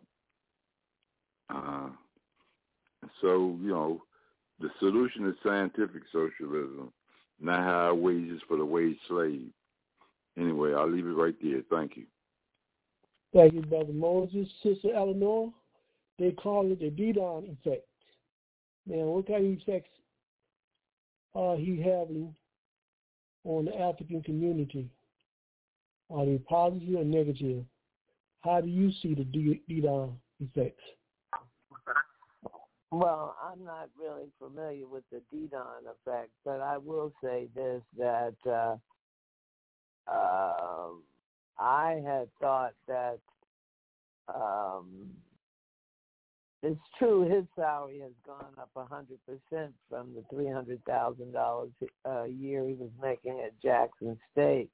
But when you consider the um, tourism and the other sales associated with college football, the television rights and that sort of thing, he definitely needs to have a financier intervene and look at his contract. And um, I, I, I was thinking of an author, um, Ernest Hemingway, and he had a bad editor that had the rights to all of his books once, and he had to figure out where the loophole was in the contract to get out to go and do other things. But the Deion effect, if that means making more money, he definitely brings in money. And it's interesting that they have such a low number of African American students at the University of Colorado. Um, that uh, it's a small population of blacks uh, relative to the uh, the rest of the United States, not as uh, low as in the state of Wyoming or New Mexico, both of which border Colorado. But the bottom line is uh, he's bringing in the money, and the folks with big money are flying in and discovering uh, Colorado and and um, bringing their money. So the thing is education and how do we educate people? And uh, what uh, uh, a devastating impact uh, this is in a way. Uh, it shows others what they could possibly do, but it really doesn't focus on the potential for earning money, and it really. Um, I was talking to one of my colleagues, and they were saying that he's making so much more than at Jackson State. Yeah, he is. And they were talking about all his, you know, the fact that he played professional uh basketball and baseball and he's an announcer and he is so many things but that doesn't mean that he couldn't make more money out of this deal and he couldn't figure out a way to open up opportunities for other Africans, for youth to gain access to university education at Colorado, University of Colorado, as well as uh, other situations, uh, business opportunities. But I'm not familiar with the Deion effect other than money. Thank you, Sister Eleanor. Panelists, I find these two issues to be parallel, pursuant in terms of these contractual agreements between one having a contract of getting only thirty million dollars for five years, but yet he brings over a hundred million dollars just in three football games. And what's similar to that phenomenon is when you look at the uranium that is taken to Niger, France is getting it at the cost of 96, 90 cents per ounce and selling on the international market for $200. Are Africans enslaved and being exploited? Can you see the parallel, the contradiction those two types of arrangements, Brother Haki? France is getting uranium for 90 cents from Nigeria and taking the same uranium and reselling on the market for $200. Deion is contractual to get 30 million for five years or six million, six million a year, whereas he's already make, made him over 100 million dollars in three football games. Your response to contrast those um, social relationships when it comes to economics, Brother Haki? Yeah, well, the commonality, the commonality is exploitation. Uh, locally, we talk about exploitation as related to capitalism. Uh, internationally, we talk about exploitation as related to imperialism. It's the same system. It's the exact same system. And it is ironic that when you talk about this kind of exploitation is is is is is is, is well known uh, when it comes to you know uh, to uh, you know contracts pertaining to you know relationship with African people. This kind of exploitation is well known, not just nationally but global, internationally as well. So clearly there is a, a mindset, there is a way of viewing African people uh, which suggests that uh, African people are A, gullible, uh, B, um, desperate, you know, for recognition, or C, uh, or, or, or, just uh, incapable of grasping the complexities of contract. Uh, so clearly, you know, you have a situation where, you know, um, this kind of practice goes on. And I think it's incumbent upon African people to understand fundamentally that when you talk about this kind of structural uh, inequality when it comes to when it comes to economics, then we understand this is not haphazard. This is no mistake. This is all by design, and this is part and parcel of a mindset uh, which is predisposed to perceive the, the interests of African people as irrelevant. So if you think about a white coach with Deion credentials in terms of in terms of coming to coaching, uh, there's no question about it. Six million dollars is a mere pittance in terms of the possibility, in terms of the kind of earnings a white coach would have would have garnered. Because clearly, when you talk about fame in the context of, of American society, and, in particularly when you talk about the tenets of capitalism, which recognizes fame, uh, not necessarily doesn't necessarily recognize quality, it recognizes fame. And so in that context, when you come that kind of fame that Deion had, if he had been white, that fame would have been instrumental in terms of him receiving a much larger amount of money in terms of contractual agreement. Uh, one of the things we don't know, you know, if Deion stipulated in his contract you know, listen, based upon what I bring into this this organization, we're going to renegotiate his contracts. I don't know if he did that. I'm hoping he did, but all indications as it stands right now is that he didn't do that. He accepted the six million the six million per year. Uh, so in that context, of course, people in positions of power see Deion as being gullible. In the case of Nigeria, when you take their uranium and you and you and their resources, and you and you and you you you, you France we you know we sell those you know for for for, for tremendous profits. Uh, they see the, the the the Nigerian leadership as being naive and ignorant, and so therefore they don't have a problem with that. In in their minds, what they achieved in doing was what they're supposed to do. That is, you're supposed to export those. Only the stupid, only the ignorant is going to go along with this exploitation. And so in their mind, the problem doesn't rely doesn't reside with capitalism. The problem resides with idiotic, stupid people who make contracts who don't understand the complexities of these contracts. And so given that reality, then no one should be surprised when we talk about exploitation whether it's in America or exploitation when it comes to Africa, that we understand that when it comes to contractual matters, Africans always end up on the short end of the stick. So we have to fundamentally understand the reality, but unless we are organized to fight back, the bottom line is that this kind of exploitation, uh, this kind, indeed, this kind of insensitivity toward the interests of African people will prevail.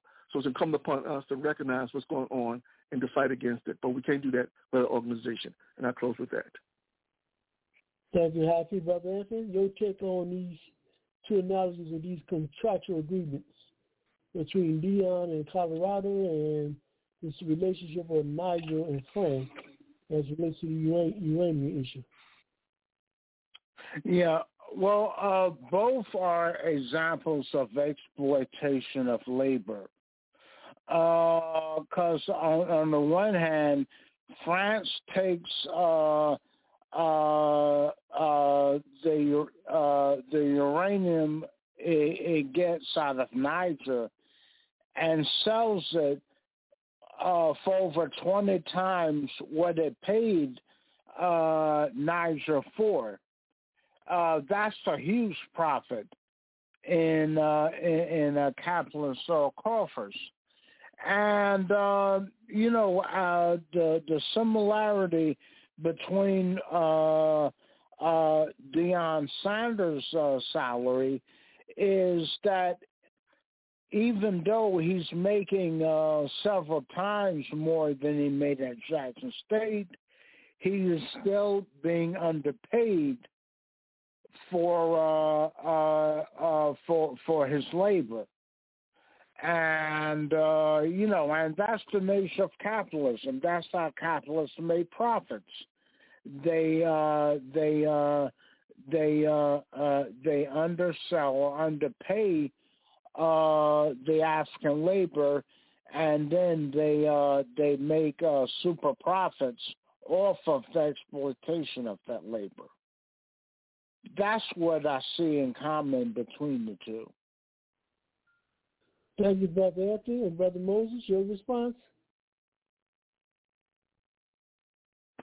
I think Brother Anthony did a great job of analyzing it. Uh, you know, we we buy cheap and sell dear, um, whether it's labor or whatever the commodity is, and uh, we seek to, to get the maximum amount of benefits with the least amount of effort.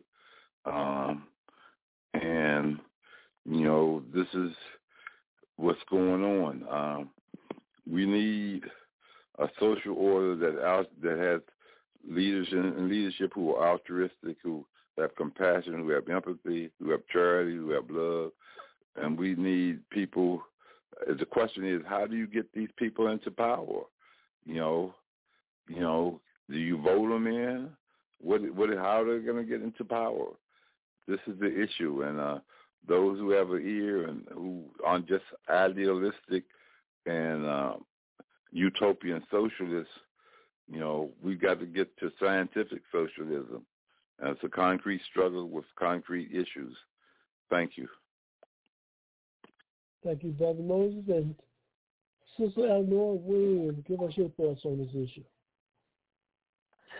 Well, my uh, immediate response when I saw he was getting thirty million dollars and what he had pulled in with just a few games, uh, not including uh, that's not calculated, you know, monthly, uh, the tourism impact and then all the African people coming in, flying into Colorado just to see him uh, and the money they're spending. I, Deion, should immediately get uh, proper financiers uh, from his community to go over his contract with a fine tooth comb and try to figure out how he can get out of it or get paid more.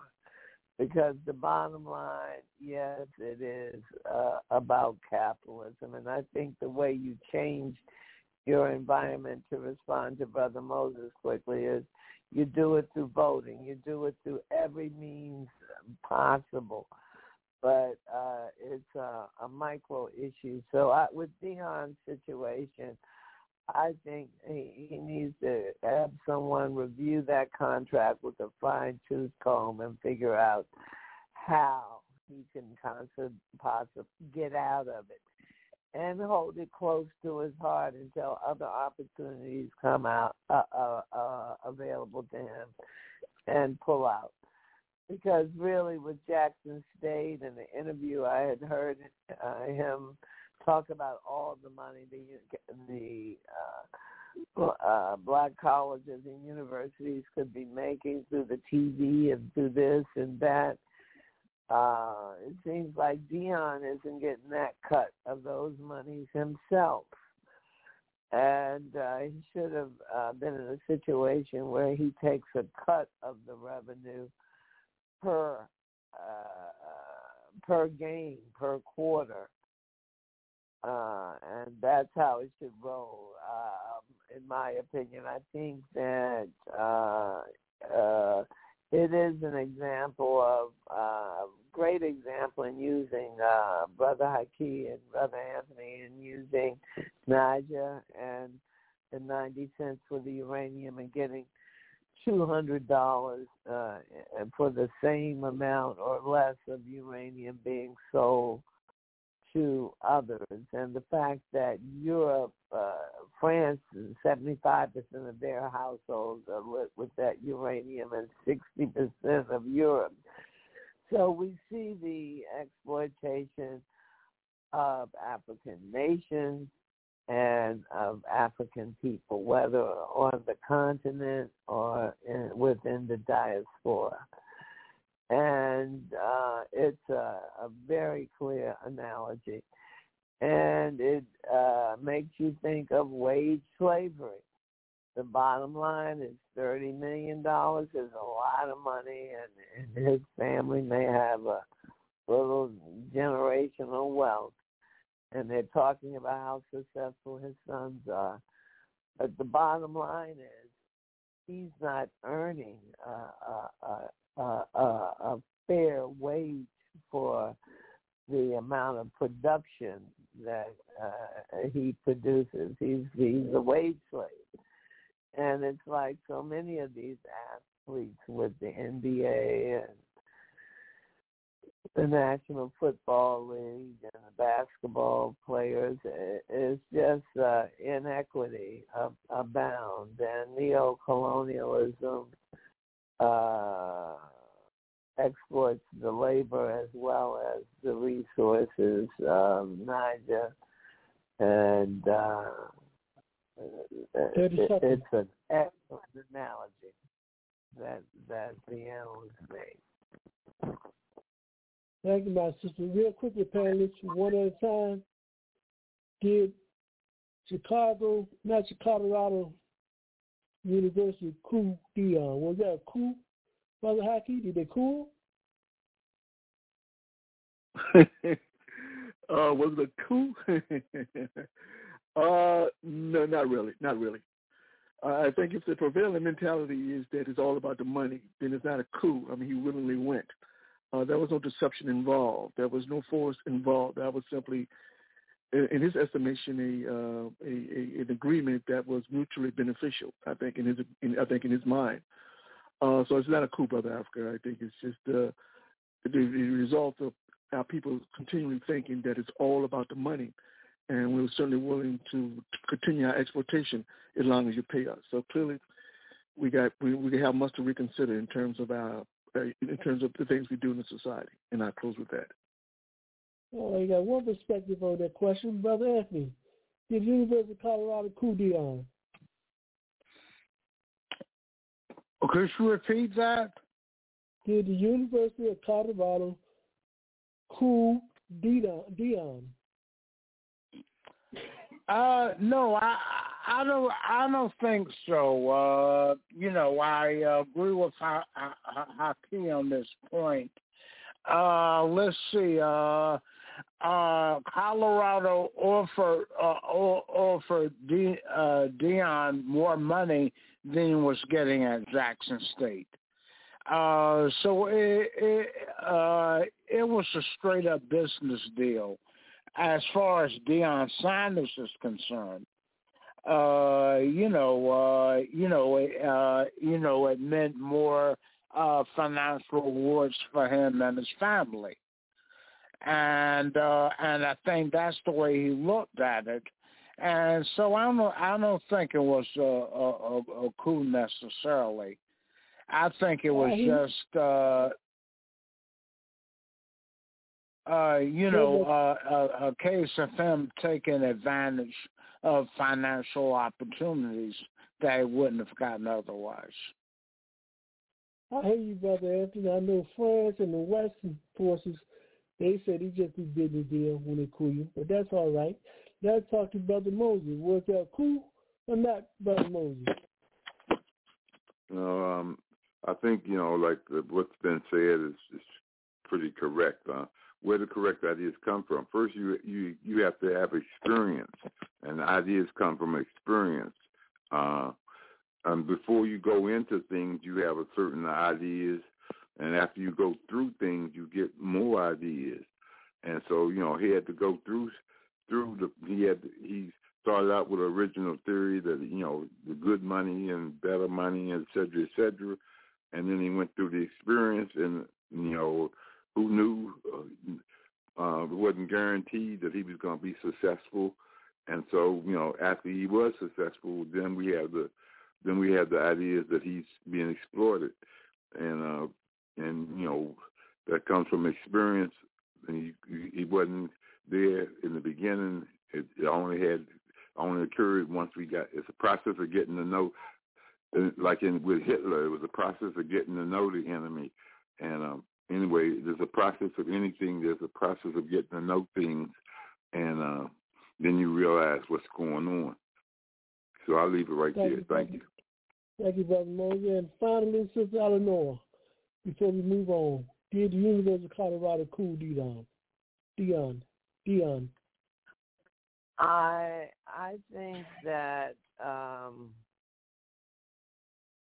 Deion um, uh, I think that Deion uh, failed to have proper counseling before walking into that deal because uh, I agree with the uh, it, it's just business, but the reality is there were there were no, and we've talked about this before. There was no clause or information put in the contract that would say that if something happens that there's a windfall and this and that, uh, that uh, Deion's take will be something different. That did not happen.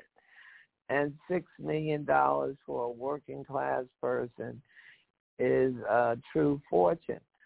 But uh, in reality, in what if, you look at what these, what I had heard Deion himself discuss, what these universities make with these games and through these uh, uh, uh, basketball and football, that uh, that six million seems rather low. And I don't have the information, and I hope Deion did to compare with what other coaches uh, make in in in college football. And uh, so I don't have enough information to say whether or not he he was somewhat bamboozled. Are there others out there making more than him? I don't know.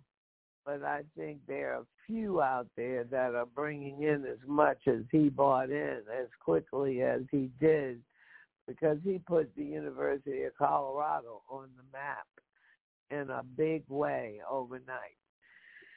And uh yes, he's doing him and his family are doing better. You got to realize he's doing better in terms of himself. You know, he had a some type of thrombosis and it affected his uh one of his limbs and he ended up you know losing uh having to suffer uh amputation of uh uh of uh, his toe or a couple of toes and a few surgeries so Deion's been through a lot.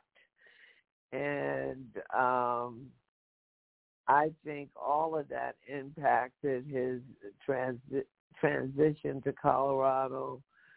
And I think it also affected his decision making in terms of uh, income and what could have been uh, uh, a greater income. I don't know whether they just said we're going to give you thirty million over a number of years, and he said yes, or did they say we're going to give you ten million? He said, "Oh no, I want 30.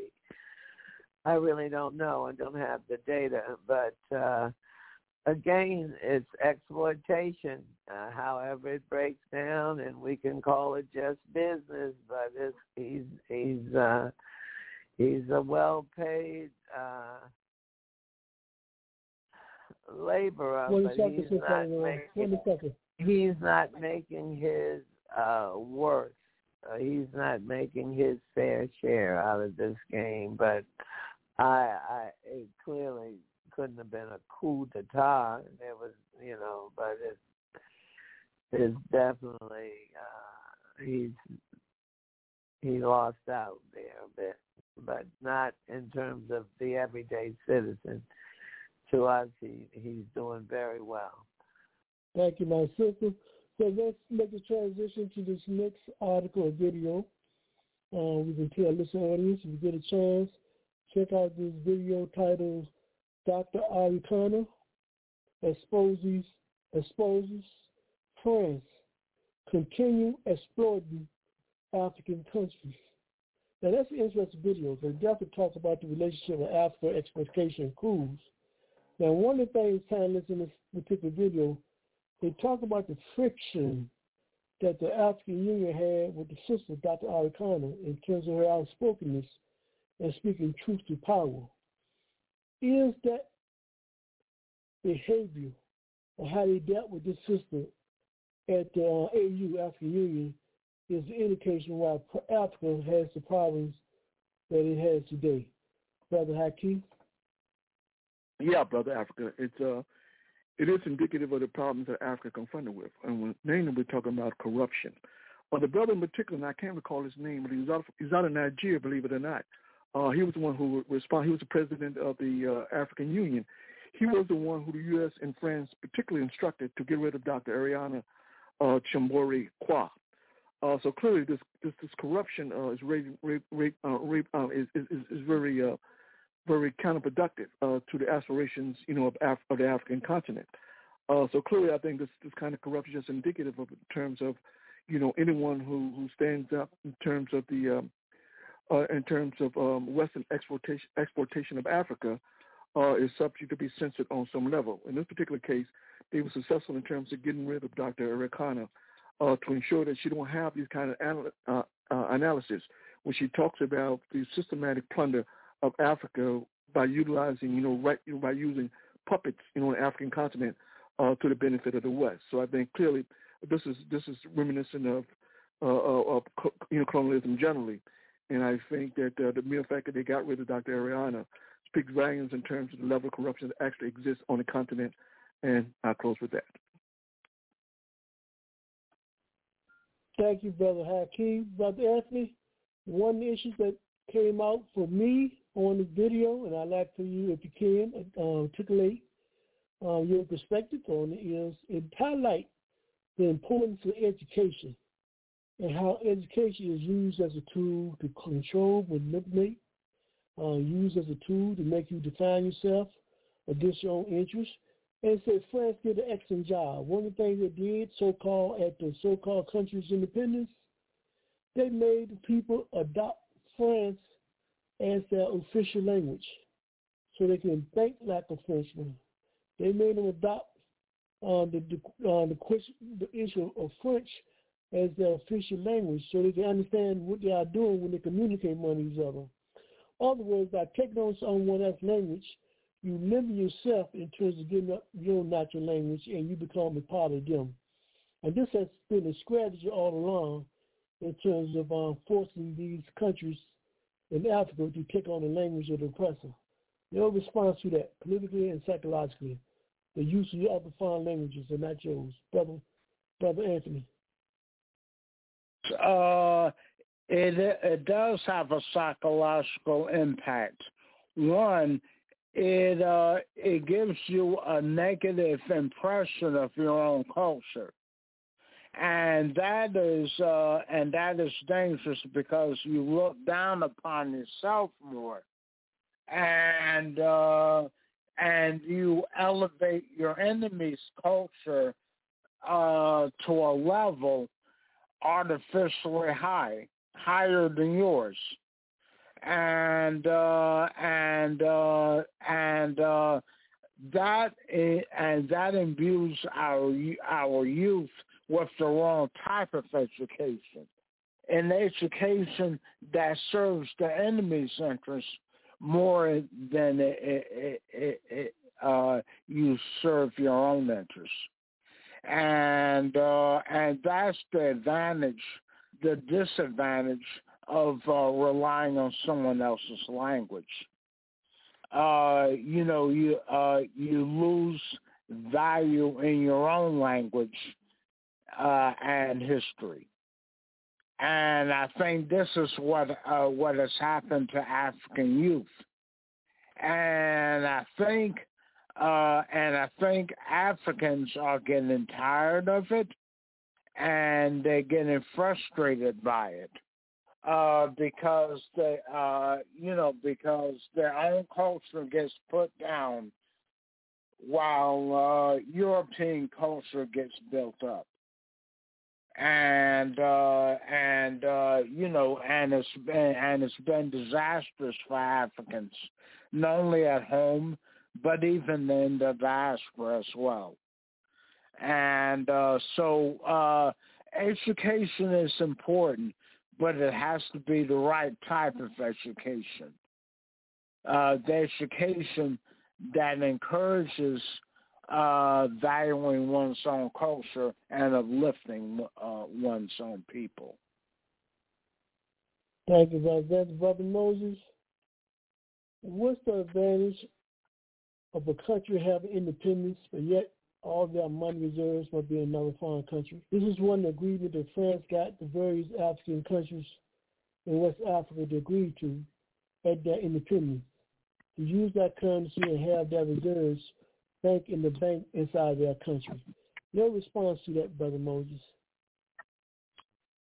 Yeah, I think I think uh, of all that's that's been uh, you know highlighted by everybody. Anybody who can look at imperialism uh, understands that that's the essence of neocolonialism and uh, in terms of a systematic uh, exploitation of the people.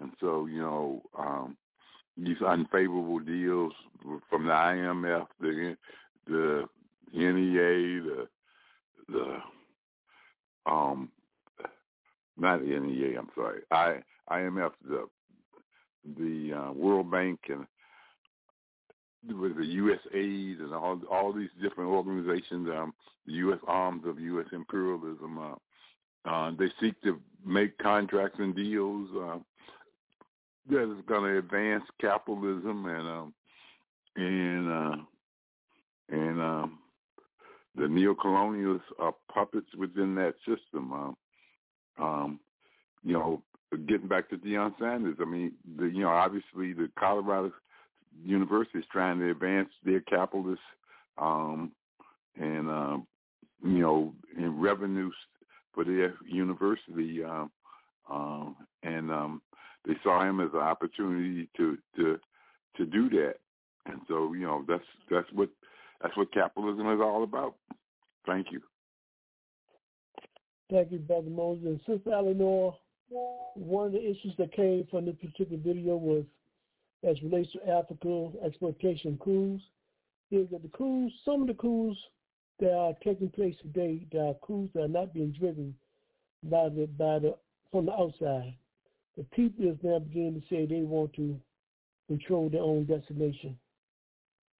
Now, given the fact if the people want to control their own destination, I ask you, is there a different ideological shift in terms of how they see themselves now versus before? In other words, they're saying now they no longer want to be part of those who have colonized them for years. So your general response to this question, which driving the coups at this point in time, from your understanding, Sister Eleanor? Uh, the way, um, thank you. I, I see uh, General Torre, Torre as an example of uh, the people advancing and trying to shake the shackles of neo-colonialism. And uh, the people are uh, more informed. As a young, bright, uh, the future is bright. It's, Africa is a, a continent of young people. And we saw just with uh, France and its gesturing and and um, the different uh, NATO and the different organizations that were willing to uh, threaten Niger with invasion, that we see that African and African nations are saying no. And they have hope that they can uh, liberate themselves and their economy. Because as someone said in the video, if if you don't control the industry, you don't control the minerals or the resources, you don't control business. What what exactly do you control? You're dependent. You're a, you're still a dependent nation, and especially when it comes to the currency, the CFR. So I think that uh, the struggle for independence is, is uh, uh, realistic. The, the struggle, though, is to not have it undermined by outside sources who uh, divide the petty bourgeoisie from the working class. Uh, we saw in the in uh, 1910 there was a with the Mexican Revolution that uh, Francisco Madero and all of these people were opposed to the dictator Diaz that had been put in by the United States in the 19th century. But the people were united during the revolution, but somehow they were undermined and divided and the indigenous people and the working class lost out. They did not receive their land. Uh, it wasn't returned to them. So the thing is, is that uh, it's a fragile uh, uh, political economy when people are shaking the shackles of neo-colonialism. But I think with the establishment of the BRIC, or at least the rejection of the CFR, and beginning to look for other markets for uh, the commodities uh, that the countries are offering, whether it's gold, uh, uranium, or whatever. Uh, they'll be able to finance their independence and uh, move forward towards revolution and therefore liberation. Thank you. Thank, Thank you, Sister Eleanor. Comments, what I want to do be a minute or so, if you can, on this particular video. There may be some other things you may have gotten from it you'd like to share with our listening audience.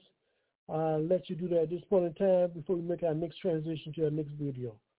Brother Haki, any additional thoughts you'd like to make on what you may have taken from this particular video? Uh, I don't know if there's much you can add to it. Um, I just, with Sister Eleanor, CFA, Sister Eleanor, CFA, CFA. Uh, I don't think there's anything additional you can you can you can uh, add. Uh, I think the the corruption on the continent speaks for itself. Puppet leadership. Uh, I, I don't know what to say. It seems to me that we, we're willing to sacrifice your nation, sacrifice your people, sacrifice your humanity for the good of others. Uh, uh, I, I don't know that's much you can say about that.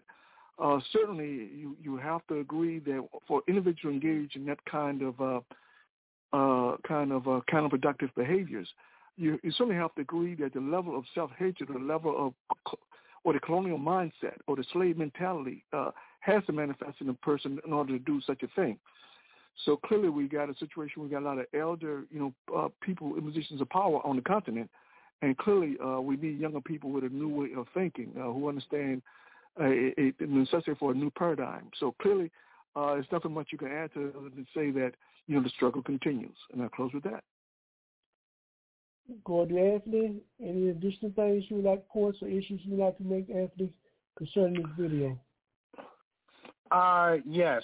Um, one point I want to ask, uh, I want to add, is that uh, that this uh, that this shows the effects of neo-colonialism on the on on on the on the positions of African youth and women. Uh, because um, you know when uh, you know uh, uh, it was a sister uh, Arikana um, uh, uh, Quao that uh, that that that that had taken the initiative uh, to lead the charge, um, you know, against France, you know, for uh, for its role in Africa, and she got persecuted for it, and so um, this is this shows how um, how uh, how this adversely affects youth and women um, in the struggle against neocolonialism in Africa. So. Thank you, Brother David. Brother Moses, anything additional you'd like to say as relates to this video? Um, no, I don't think anything uh, additional at this time. Thank you. And moving to Sister Eleanor, your last final thoughts on this video, Sister Eleanor. Anything additional you'd like to say? Well, um, um, thank you, Brother Haki. I'm sorry I had the acronym incorrect, but the point is, is that eliminating the use of the CFA as a currency is going to have a profound impact on the African economy as well as on on the French economy because suddenly they're going to have a peer rather than a subject to deal with, and the resources uh, will no longer be given away at 90 cents. The other thing that um, you mentioned and the fellow panelists mentioned is um, taking your resources out of the hands of your oppressor. We saw what happened in the United States with Sunoco and the sale of the uh, approximately 4,000 Sunoco stations and three refineries by the United States. Uh, Venezuelan property just uh, taken. And so, you know, self-reliance is so important, and we saw the importance of national self-reliance and the importance of restructure, restructuring uh, the African Union and and the currency that is used in Africa, and uh, whether the BRIC will pay, pay, play a role in that transition is uh, is not clear but uh, uh, also the fact that Dr. and I don't want to butcher her name, but she is a true Pan Africanist in that she said she not only was speaking for the billion plus Africans at home, but the 450 million Africans living elsewhere in the world. So she definitely sees us as one people and sees the importance of international struggle and solidarity, both in Africa and abroad. Thank you. Thank you, Ms. Eleanor. All right, panelists. We're going to look at transition and I'll focus on this last video that you can find on YouTube titled Breaking Another Coup Happening in Congo. Government denies for internet shut down. I'm just asking one central, central question from this particular um, video that is going on in Africa as relates to Africa exploitation coups. This is part two is that here you have a president, President, President Denis, that has been in political leadership, been in presidency of the country for over 39 years. What can you draw from that, Brother Hakeem? Is that something that we want to reasonably practice and continue with one man hold on to power that long? Is that good or bad? I'm, I'm sorry. Oh, I'm sorry, brother. After you were breaking up. Say it again. It's good or bad to have a president in Congo, Brazzaville, President Denis, to hold a seat to be in presidency for over 39 years. That kind of practice. Is that something good for Africa or African people? To hold power no, that no, it's, no, no, no. It's, it's it's not good for African people. But I don't think the corrupt African leadership is concerned about what's good for Africa. I think they're concerned about what, what's in it for them. You know. So when you talk about Sassou Nguesso, uh, clearly, you know, uh, he's been in power for a long, long time. And even though he says he wants to improve the overall uh, economic situation, you know, of of uh, Congo Brazzaville. Uh, the reality is that after 37 years of being in power, nothing has changed fundamentally, except that him and his family are getting richer and richer. Uh, so clearly, uh, these guys' uh, motivation has nothing to do in terms of what's in the best interest of of society. Their pro- their function is what, what you know, how can they ingratiate, enrich themselves in terms of you know the public's purse. Uh, so clearly, brother Africa, no, no, it's not a good thing uh, for any African state to have leadership in uh, in positions of power, you know, for, for decades. It makes no sense at all. Brother Hakeem, you just stated that he needed six more years to bring about democracy in, in the Congo Brazzaville. You don't buy that? Listen, after 37 years of power, brother Africa, if you haven't concluded a, a, a plan, or formulated a plan uh, to bring about uh, the economic uh, salvation of society, then I don't think you can do it in six years. Uh, so clearly, this guy Sassou um, Nguesso, uh, he's just he's just a typical you know Western puppet. You know, he's a he's a favorite of France. You know, he's doing what he's doing because you know he can loot the public purse, and that's what's important to him. So he can finance his daughter to the tune of twenty million dollars. He can finance his son to the tune of fifty million dollars, and all is fine. He has no interest whatsoever in terms of creating a viable economic situation there in, in, in Congo Brazzaville uh, he serves on his interests. Is that clear? Thank you, Brother Hakeem. Brother Anthony, one of the things I took from the video, and I'd like to, for you to respond to, is that when they say in physics, for every action, there's a reaction, it seems that France and their neo-colonial puppet, puppets are now going to other countries and they're doing a survey of their military members and those who may not have a similar mindset, they are getting rid of them or throwing them out of position of power because they don't want no change. Your response to that reaction, Brother Anthony? Uh, it, uh, it intensifies neocolonialism, and it makes it harder for uh, for the masses of the people uh, to uh, gain legitimate power over their lives and uh, that's what's fueling uh, the migrations out of home, uh, you know, to other uh, uh, to other countries, because uh, uh, you know uh, our people are disorganized, and uh, you know, and uh, and uh, there seems to be no way to re- to return to turn to what to redress their oppression that they that they suffer under this neo-colonial leadership. Thank and uh, uh, let's see. Yeah, uh, the solution is uh, the organization and political education of the masses of our people.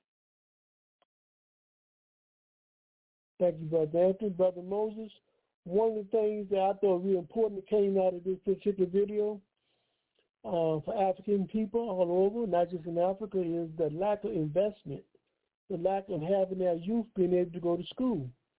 A large percentage, most of the youth, they say in, in Congo, Brazzaville, they do not go to school. They are not being educated in no, no forms or of a way in which they will be able to contribute and make the kind of changes that they desire.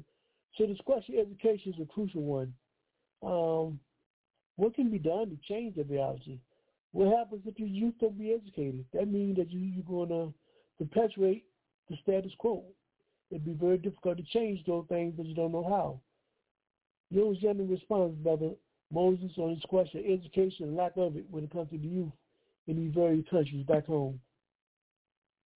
Yeah, well, you know, free education and free health care is the hallmark of a Marxist society, and we have to educate the youth in terms of the struggle, uh, injustice anywhere is a threat to justice everywhere, to be them politically conscious and constantly striving to improve society. Um, we need a new human being, a reborn again human being, and uh, uh, one that takes up the struggle consciously and uh, um, I I don't know how you um, it takes it takes a lot of work. It takes a lot of work um, politically. Uh, there's so many ideologies and and um, and uh, agendas, and we have to get on one accord about what is truth and what needs to be done. And education is the key. And uh, we need a, a a government that promotes education, and so that's a lot easier said than done. Uh, Africa was underdeveloped, and uh, and you know when Rodney Rodney Walter Rodney wrote his book, you know he you could probably count how many people were being educated, and, and uh, so the situation is improving, but the struggle is, is protracted. Thank you. Thank you, Brother Moses. Sister Eleanor, just give me your perspective on this thought. Some people say coups are the only way to bring about change in Africa. Your response? Well, there are many ways that change is always happening, and there are many ways to bring about change. However, the the the reality is is that um, I believe it was the Marshall Plan that uh, after World War II that said about the underdevelopment of Africa for the redevelopment of Europe after the war. But the reality is is that uh, change comes by many many ways and what we know about Africa in terms of neo-colonialist occupation is that change came about as a result of coups that were financed by the West. And how change comes about now uh, remains to be seen. Uh, we saw several months ago the election in Nigeria, uh, where for the first time, instead of people selling their votes and that sort of thing, they uh, stood up and voted. But we saw the government failed them by uh, not doing what it said it would do, and that you would be able at every precinct or at every voting poll know what the uh, results were at that poll immediately as well as nationally. and it didn't happen. So uh, how change comes about uh, is something we'll have to study and continue to see. Uh, we, uh, I don't think we Africans have to rely on uh, the the white man or the European method of change or the imperialist. I shouldn't give it a racial definition, but on capitalism or imperialism and the coup d'etats that they've hosted some uh, 68, I think uh, the video said some uh, 60 were uh, financed by uh, the uh, colonialists, uh, the imperialist uh, interests, and uh, I don't think that that's necessarily the only way the people can bring about change. Uh, we saw what happened in Zimbabwe, and uh, we saw what happened in South Africa, and we saw the the sister, sister Doc, uh, uh, we saw what a great product of uh, her country, her environment, and her family that she is, and she's a world leader. So as we begin to see new leadership develop and and come forward, uh, we will also see change. Thank you. Thank you, Sister Eleanor. You're listening to Africa on the Move. I'm Brother Africa. We're going to take a revolutionary culture break, and when we come back, we have our final thoughts tonight on African exploitation and coups, Part 2. This is Africa on the Move.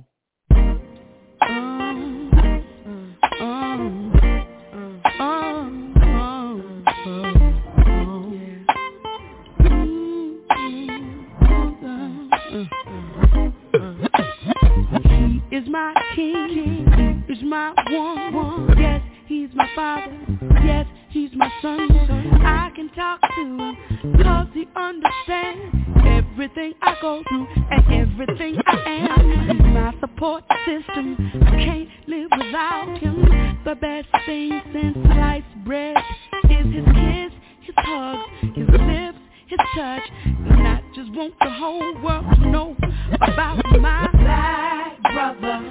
I love you and I'll never try to hurt you. I want you to know that I'm here for you forever true. Cause you're my black brother, strong brother. And there is no one above you.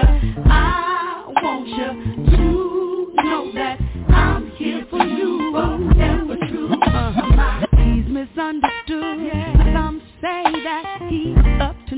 Good around the neighborhood.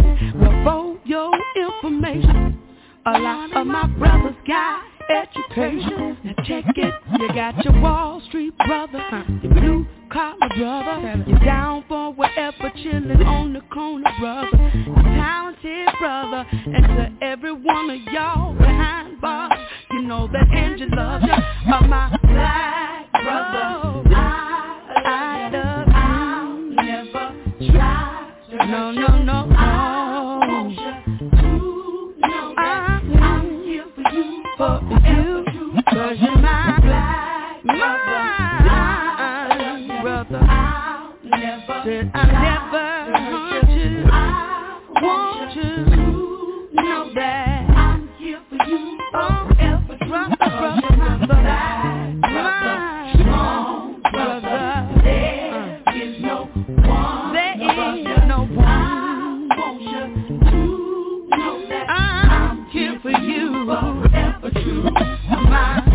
so much to me. You give me what I need. I'm so proud. I'm so proud. I love you for staying strong. You got it going now. I'm so proud of you. Going through thick and thin, brothers, you gonna win. I'm so proud of you. I'm so proud of you. Whenever you're facing doubt, brothers gonna work it out.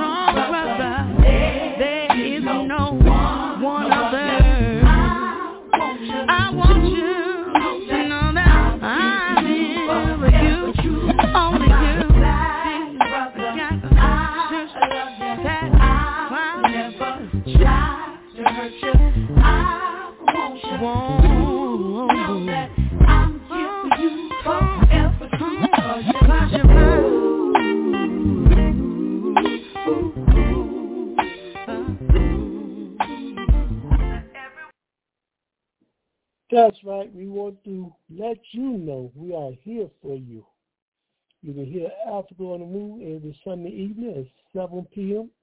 Eastern Standard Time or Eastern Daylight Time by dialing in at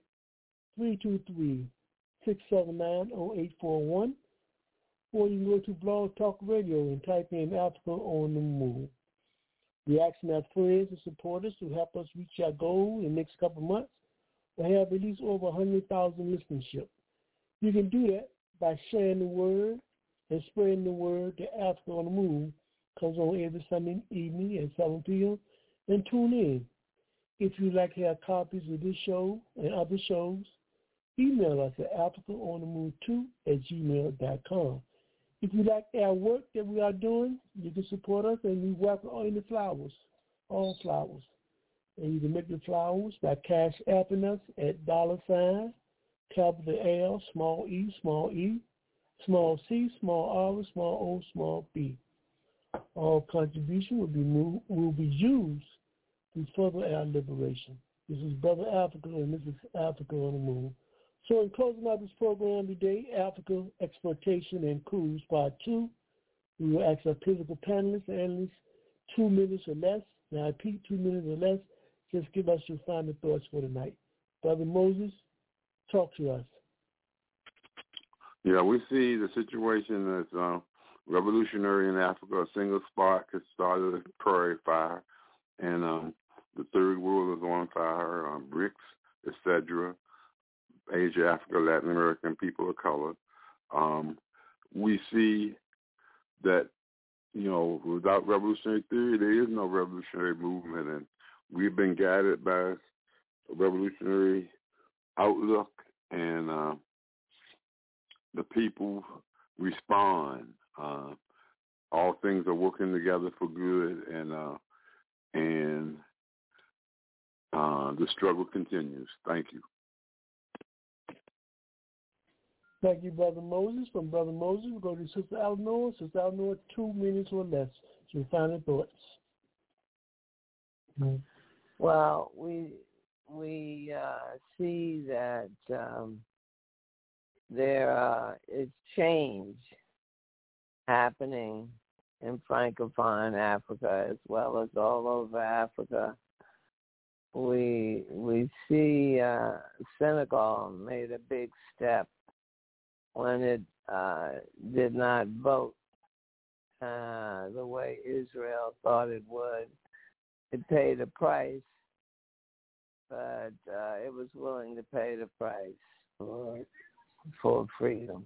It didn't want to be the slave of anyone, and we see the impact of global warming, and uh, we can only expect to see more and more environmental refugees uh, entering nations throughout the world and uh, this is uh, uh, an atrocity that we're fa- fighting here.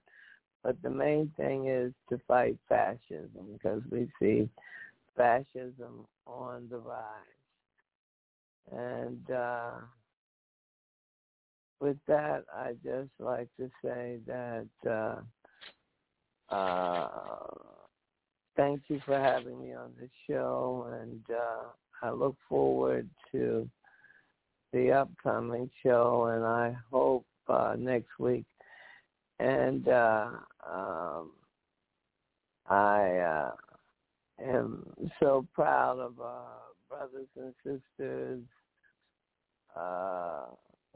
who stood up against the French and also um, very grateful to have participated in such a fantastic educational forum yesterday. And thank you so much uh, for this evening's uh, show and have a good evening to all the panelists and to our listening audience in the United States and abroad. Good night. And back at you, Sister Eleanor. You have a good night as well. Brother Haki, talk to us. Your final thoughts for tonight. Well, according to Market Watch, uh, very, they, they published a very interesting article, but they talk about the fact that corporate bankruptcies have reached the highest levels in 13 years. The report talks about 450 corporations have already filed for bankruptcy in the last month alone. Now, interesting enough, you know, many analysts, uh, conservative analysts, uh, economic analysts state that a reacceleration of the U.S. economy is unlikely. In other words, no matter what kind of uh, policy they implement in terms of trying to bring about uh, some kind of uh, improvement of the economy, nothing seems to work. So we're talking about, for example, Federal Reserve's interest rate increases. Even though the Federal, Federal Reserve continues to raise interest rates, the cooling of the economy in terms of making things better economically hasn't succeeded. Also, when we talk about decline of corporate tax rates, uh, clearly when Trump reduced tax rates from 35% to 21%, uh, you know, he he reduced those rates, but in, in the context of reducing those rates, he also made it impossible for the government to receive revenues, which means that the economy is falling that much faster. And keep in mind also, when, when we talk about corporate tax rates, we have to talk about effective, effective tax rate, or the rate that ta- corporations actually pay, which most analysts say is about 7%. So 7% of corporate, 7% of uh, uh, corporate tax rate means that it starves the U.S. government in terms of needed revenues. And clearly, you know, that is problematic. And finally, when we talk about the, you know, containing inflation, you know, despite all these efforts in terms of, you know, containing inflation, uh, the, the cost of living, uh, food prices, gas prices all continue to rise. So clearly there's, there's so something is very, very amiss in terms of in terms of being able to actually revive this economy. Here's the question. If all these measures are unsuccessful in terms of reviving the economy, what does that mean in terms of the lives of people here in America? Clearly, uh, systematically, changes are needed, but the kind of systemic changes that are needed, people in positions of power, the capitalists, are not willing to make those changes, which means that in, inevitably, uh, people in the society who have a need for certain things will not lo- will, no will no longer have access to those things. What do you think is going to happen when people don't have access to food, shelter, education, uh, those things that are pivotal in terms of the term human survival. What do you think is going to happen? I'll leave that to the person. I'll leave that to individuals to determine, you know, what the what the repercussions would be. But clearly, Brother Africa, as always, I encourage people to unravel the matrix because uh, the matrix is key in terms of understanding just the the, the the, the, the vastness of the insanity that permeates society. And and if we don't begin to understand clearly, you know, what those what those issues are, then the bottom line is that uh, we, we set ourselves up for the fall. And with that, Brother Africa, you have a good night. You do the same thing, Brother Haki. We trying, Brother Haki. We trying to unravel the matrix. We trying. Brother Anthony, give us your final thoughts. And again, Brother Anthony, how can we find out more about your organization?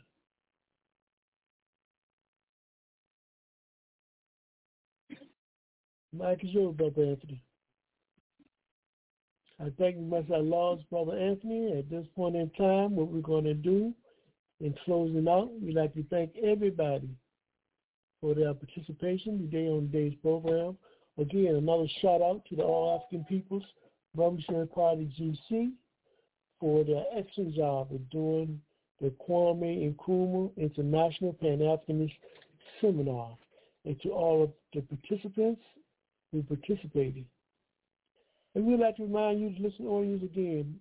You can help us out by helping us build our listenership by spreading the word, sharing the program with us. If you need a copy of this program or others, or, and would like to make comments, email us at africaonthemove2 at gmail.com. Like always, if you want to share flowers to help us to um, do more, you can do that as well by cash apping us at dollar sign, capital L, small e, small e, small c, small r, small o, small b. We thank you.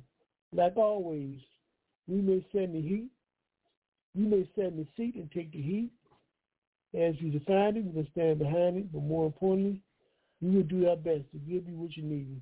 It may not necessarily be what you want. We come and tell you if you love your people, the best way you can show your love for your people is to be organized. So join us and let's get organized. We got a new dance called Let's Get Organized. If you want to learn it, just come and join us and we'll show you how. So until next time, like always, on Africa on the Move, yes, we are moving. Africa is moving.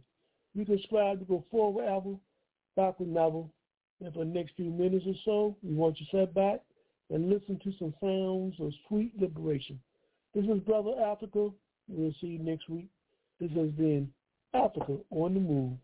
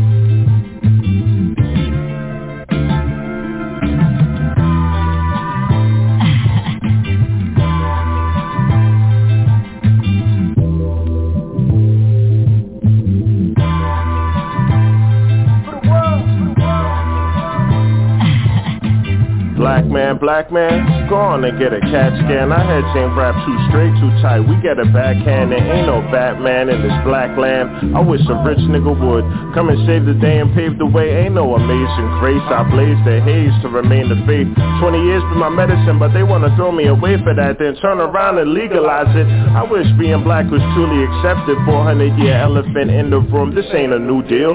They've been treating us like animals. We in a zoo still. So let me tell you how I feel. Guilty conscience trumps common sense every day, y'all. Ignore the issues, look at the victim like it's their fault. As if a wagon ain't harassing, waiting for jaywalkers in front of the building, minding your business. You trying to pay your bills as if that wasn't to mention. Conjunction, junction, tell me what's your intention. Don't call him king, then treat him like some common folk. You a fighter like Ronda Rose, Rousey move around the rope. Drowsy with a cloud of smoke. How'd he do for Maui, bro? Traveling around the globe, you didn't know, but now you know. Early morning risings, my inner alarm kick in. Birdman hand rubs, feeling my palms itching. I need a spiritual thought with top that's top notch. We watch Black Power docs and study our chakras. Child, don't you ever come, come down. You acting like the sun ain't out. We gon' cop a ticket and fly on out of here, fly on out. Ooh, child, don't you ever come, come down. You acting like the sun ain't out. And we gon' cop a ticket and fly on out of here, fly on out. Oh dear black man, tell me what happened. You can't be low when your glow's everlasting. Oh. Then when your ass been on Aspen like I has been, raising the trap when the gods talk math and moves with a Mac 10. Not that nigga back then, but look now, nigga, I'm established. Cut camera action. I cut lines with my sad card. My bitch is packing, then I'm cutting in line with a bad boy. They caught him flagging, then huddle around him with a stat chart. Look, each day I wake up feeling better than I ever been. Check out my melanin. It's now the makeup for the mannequin that wants to be the same as a slave on a sedative. You kill culture, I give knowledge. I spit stylish. Crane kicks and Balenciagas and speaking science. And bodegas that grow flavors was taught language. Was taught to talk with the razor from having Spanish neighbors. I fought the haters, caught cases and lost paper. Educated killers walking no ladies cross the street. Turn back around, walk across and sell hard to a fee. No turning back now. Rent you and your kids gotta eat. Yeah, black man rooted deep with the blood of a king. Yeah, black man roses as a rose from the cold concrete. I eat, walk, talk gritty. Snitches get buck fifty. One Points like buck 50, both get cut quickly. Until they free Goldie, nobody can fuck with me. Ooh, child, don't you ever hmm, come, come down. You acting like the sun ain't out. no, we gon' cop a ticket and fly on out of here, fly on out. Ooh, child, don't you ever hmm, come, come down. You acting like the sun ain't out. And we gon' cop a ticket and fly on out. And fly on out. Black became beautiful, then made America great again. See the page in history or see the grave in hate again. I'm from New York, the last state to free the slaves, and now we getting to the point where they rebooting Martin Payne and them. Black man, switch it up, just to be versatile. Why you always mean mugging? Man, it never hurts to smile. Make a record, break a record, get the record straight. I'm just trying to get it going, I'm trying to accelerate. Life alert, welcome to my world. Live and living color, stay low. Word to J-Lo out here with my fly girl, black man black man. They give you whack answers. They robbing you with Batman. They give you Black Panther. When all the people dying, they think that we need a movie, but the box office don't break off the descendants of Huey. Think about it. I'm cooler than a Coca-Cola polar bear. Hold up, roll up something potent right before we go in there. Maroon Custom, support that shit that touches the streets. Puffing a leaf on a corner that gave me nothing but grief. Don't come around my way if your whole message is how much you got. If you ain't got no fucking shot, then don't touch the fucking rock. Lucy still 50 cent, cool what kind of blunts you got. You can lock a few niggas for hustling, but nothing stops. The judge just makes a hero, and a young black boy lose they fucking pops and go on a robbing spree like fuck the ops. Phone out of battery, black mirror, word to Windex. King of the table of contents, human index. I handle everything myself, the one man quintet. Let's take it where it hasn't been yet. Dear black man, worth life.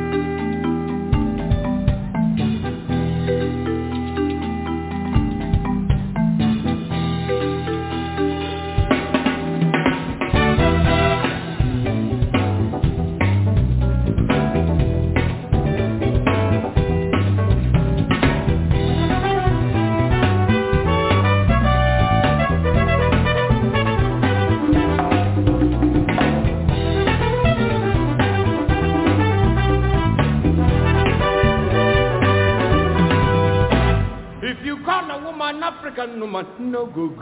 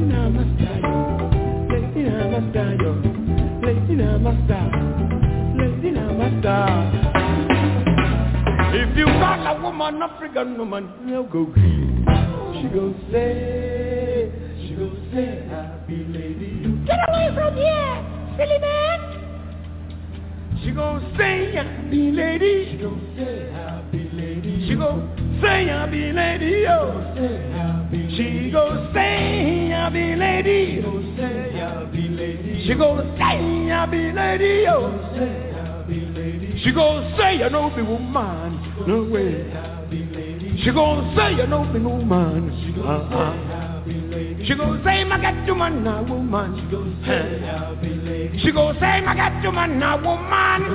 she goes say i'll be lady. She goes say I'll be lady. Oh. If you call a woman African woman, no good. She goes,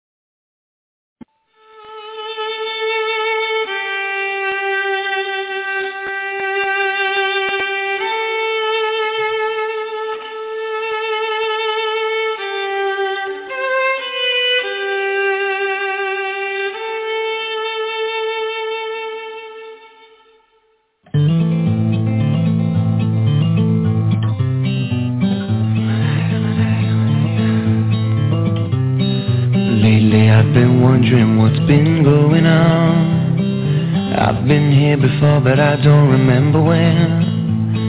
And every time we get to where we're entering, I feel my beliefs and hope surrendering. But I know I'll be coming home soon. Yes, I know I'll be coming home soon. Like the enemies that we are battling, I am nothing but a human alien. Left with nothing else but to keep wandering down this path while stopping my hands trembling. Because I know that I'll be coming home soon. And yes, I know that I'll be coming home soon. With a soldier's eyes, with a soldier's eyes, with a soldier's eyes. With a soldier's eyes I've seen inside the devil's dreams where young men die And graveyards open up their arms for mothers left to cry I have seen the bleeding and I hear what we've done But just like every other fool here I'll keep marching on. Because I know That I'll be coming home soon. And yes, I know that I'll be coming home soon. With a soldier's eyes, with a soldier's eyes, with a soldier's eyes, with a soldier's eyes.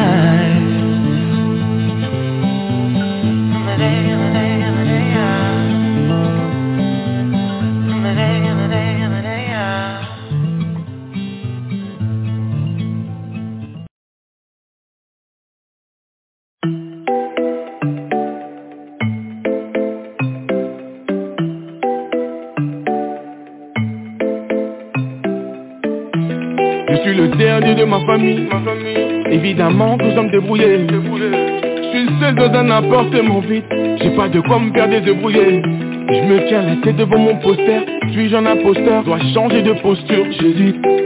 Dois changer de couleur ou me laisser couler? Reprendre la couleur. J'hésite. Tomber bien bas et qu'elle descend. Dois lui donner la mort, n'a pas en descendre. Tout ce que je fais n'a aucun sens. Qu'est-ce que je suis censé faire? Car c'est sans idée. Mmh, mmh, mmh. C'est sans issue Je suis complètement sonné ça pour être honnête? Oui j'ai sonné. J'ai mis la charrue avant les bœufs Bien sûr j'ai cassé J'essaie de rattraper le temps. J'ai foncé dans le mur me croyant invincible J'ai oublié qu'il était en béton. Là je suis complexé t'as vu À la longue ça devient embêtant. Je me sens pété sous pression Je me sens obligé d'oser le son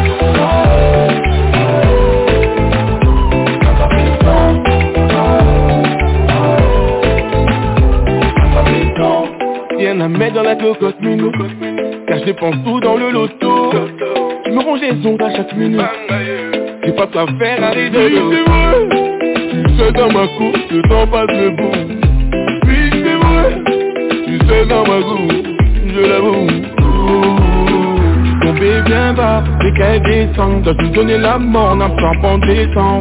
Tout ce que je fais n'a aucun sens, qu'est-ce que je suis censé faire? Car c'est sans déduit. Mmh.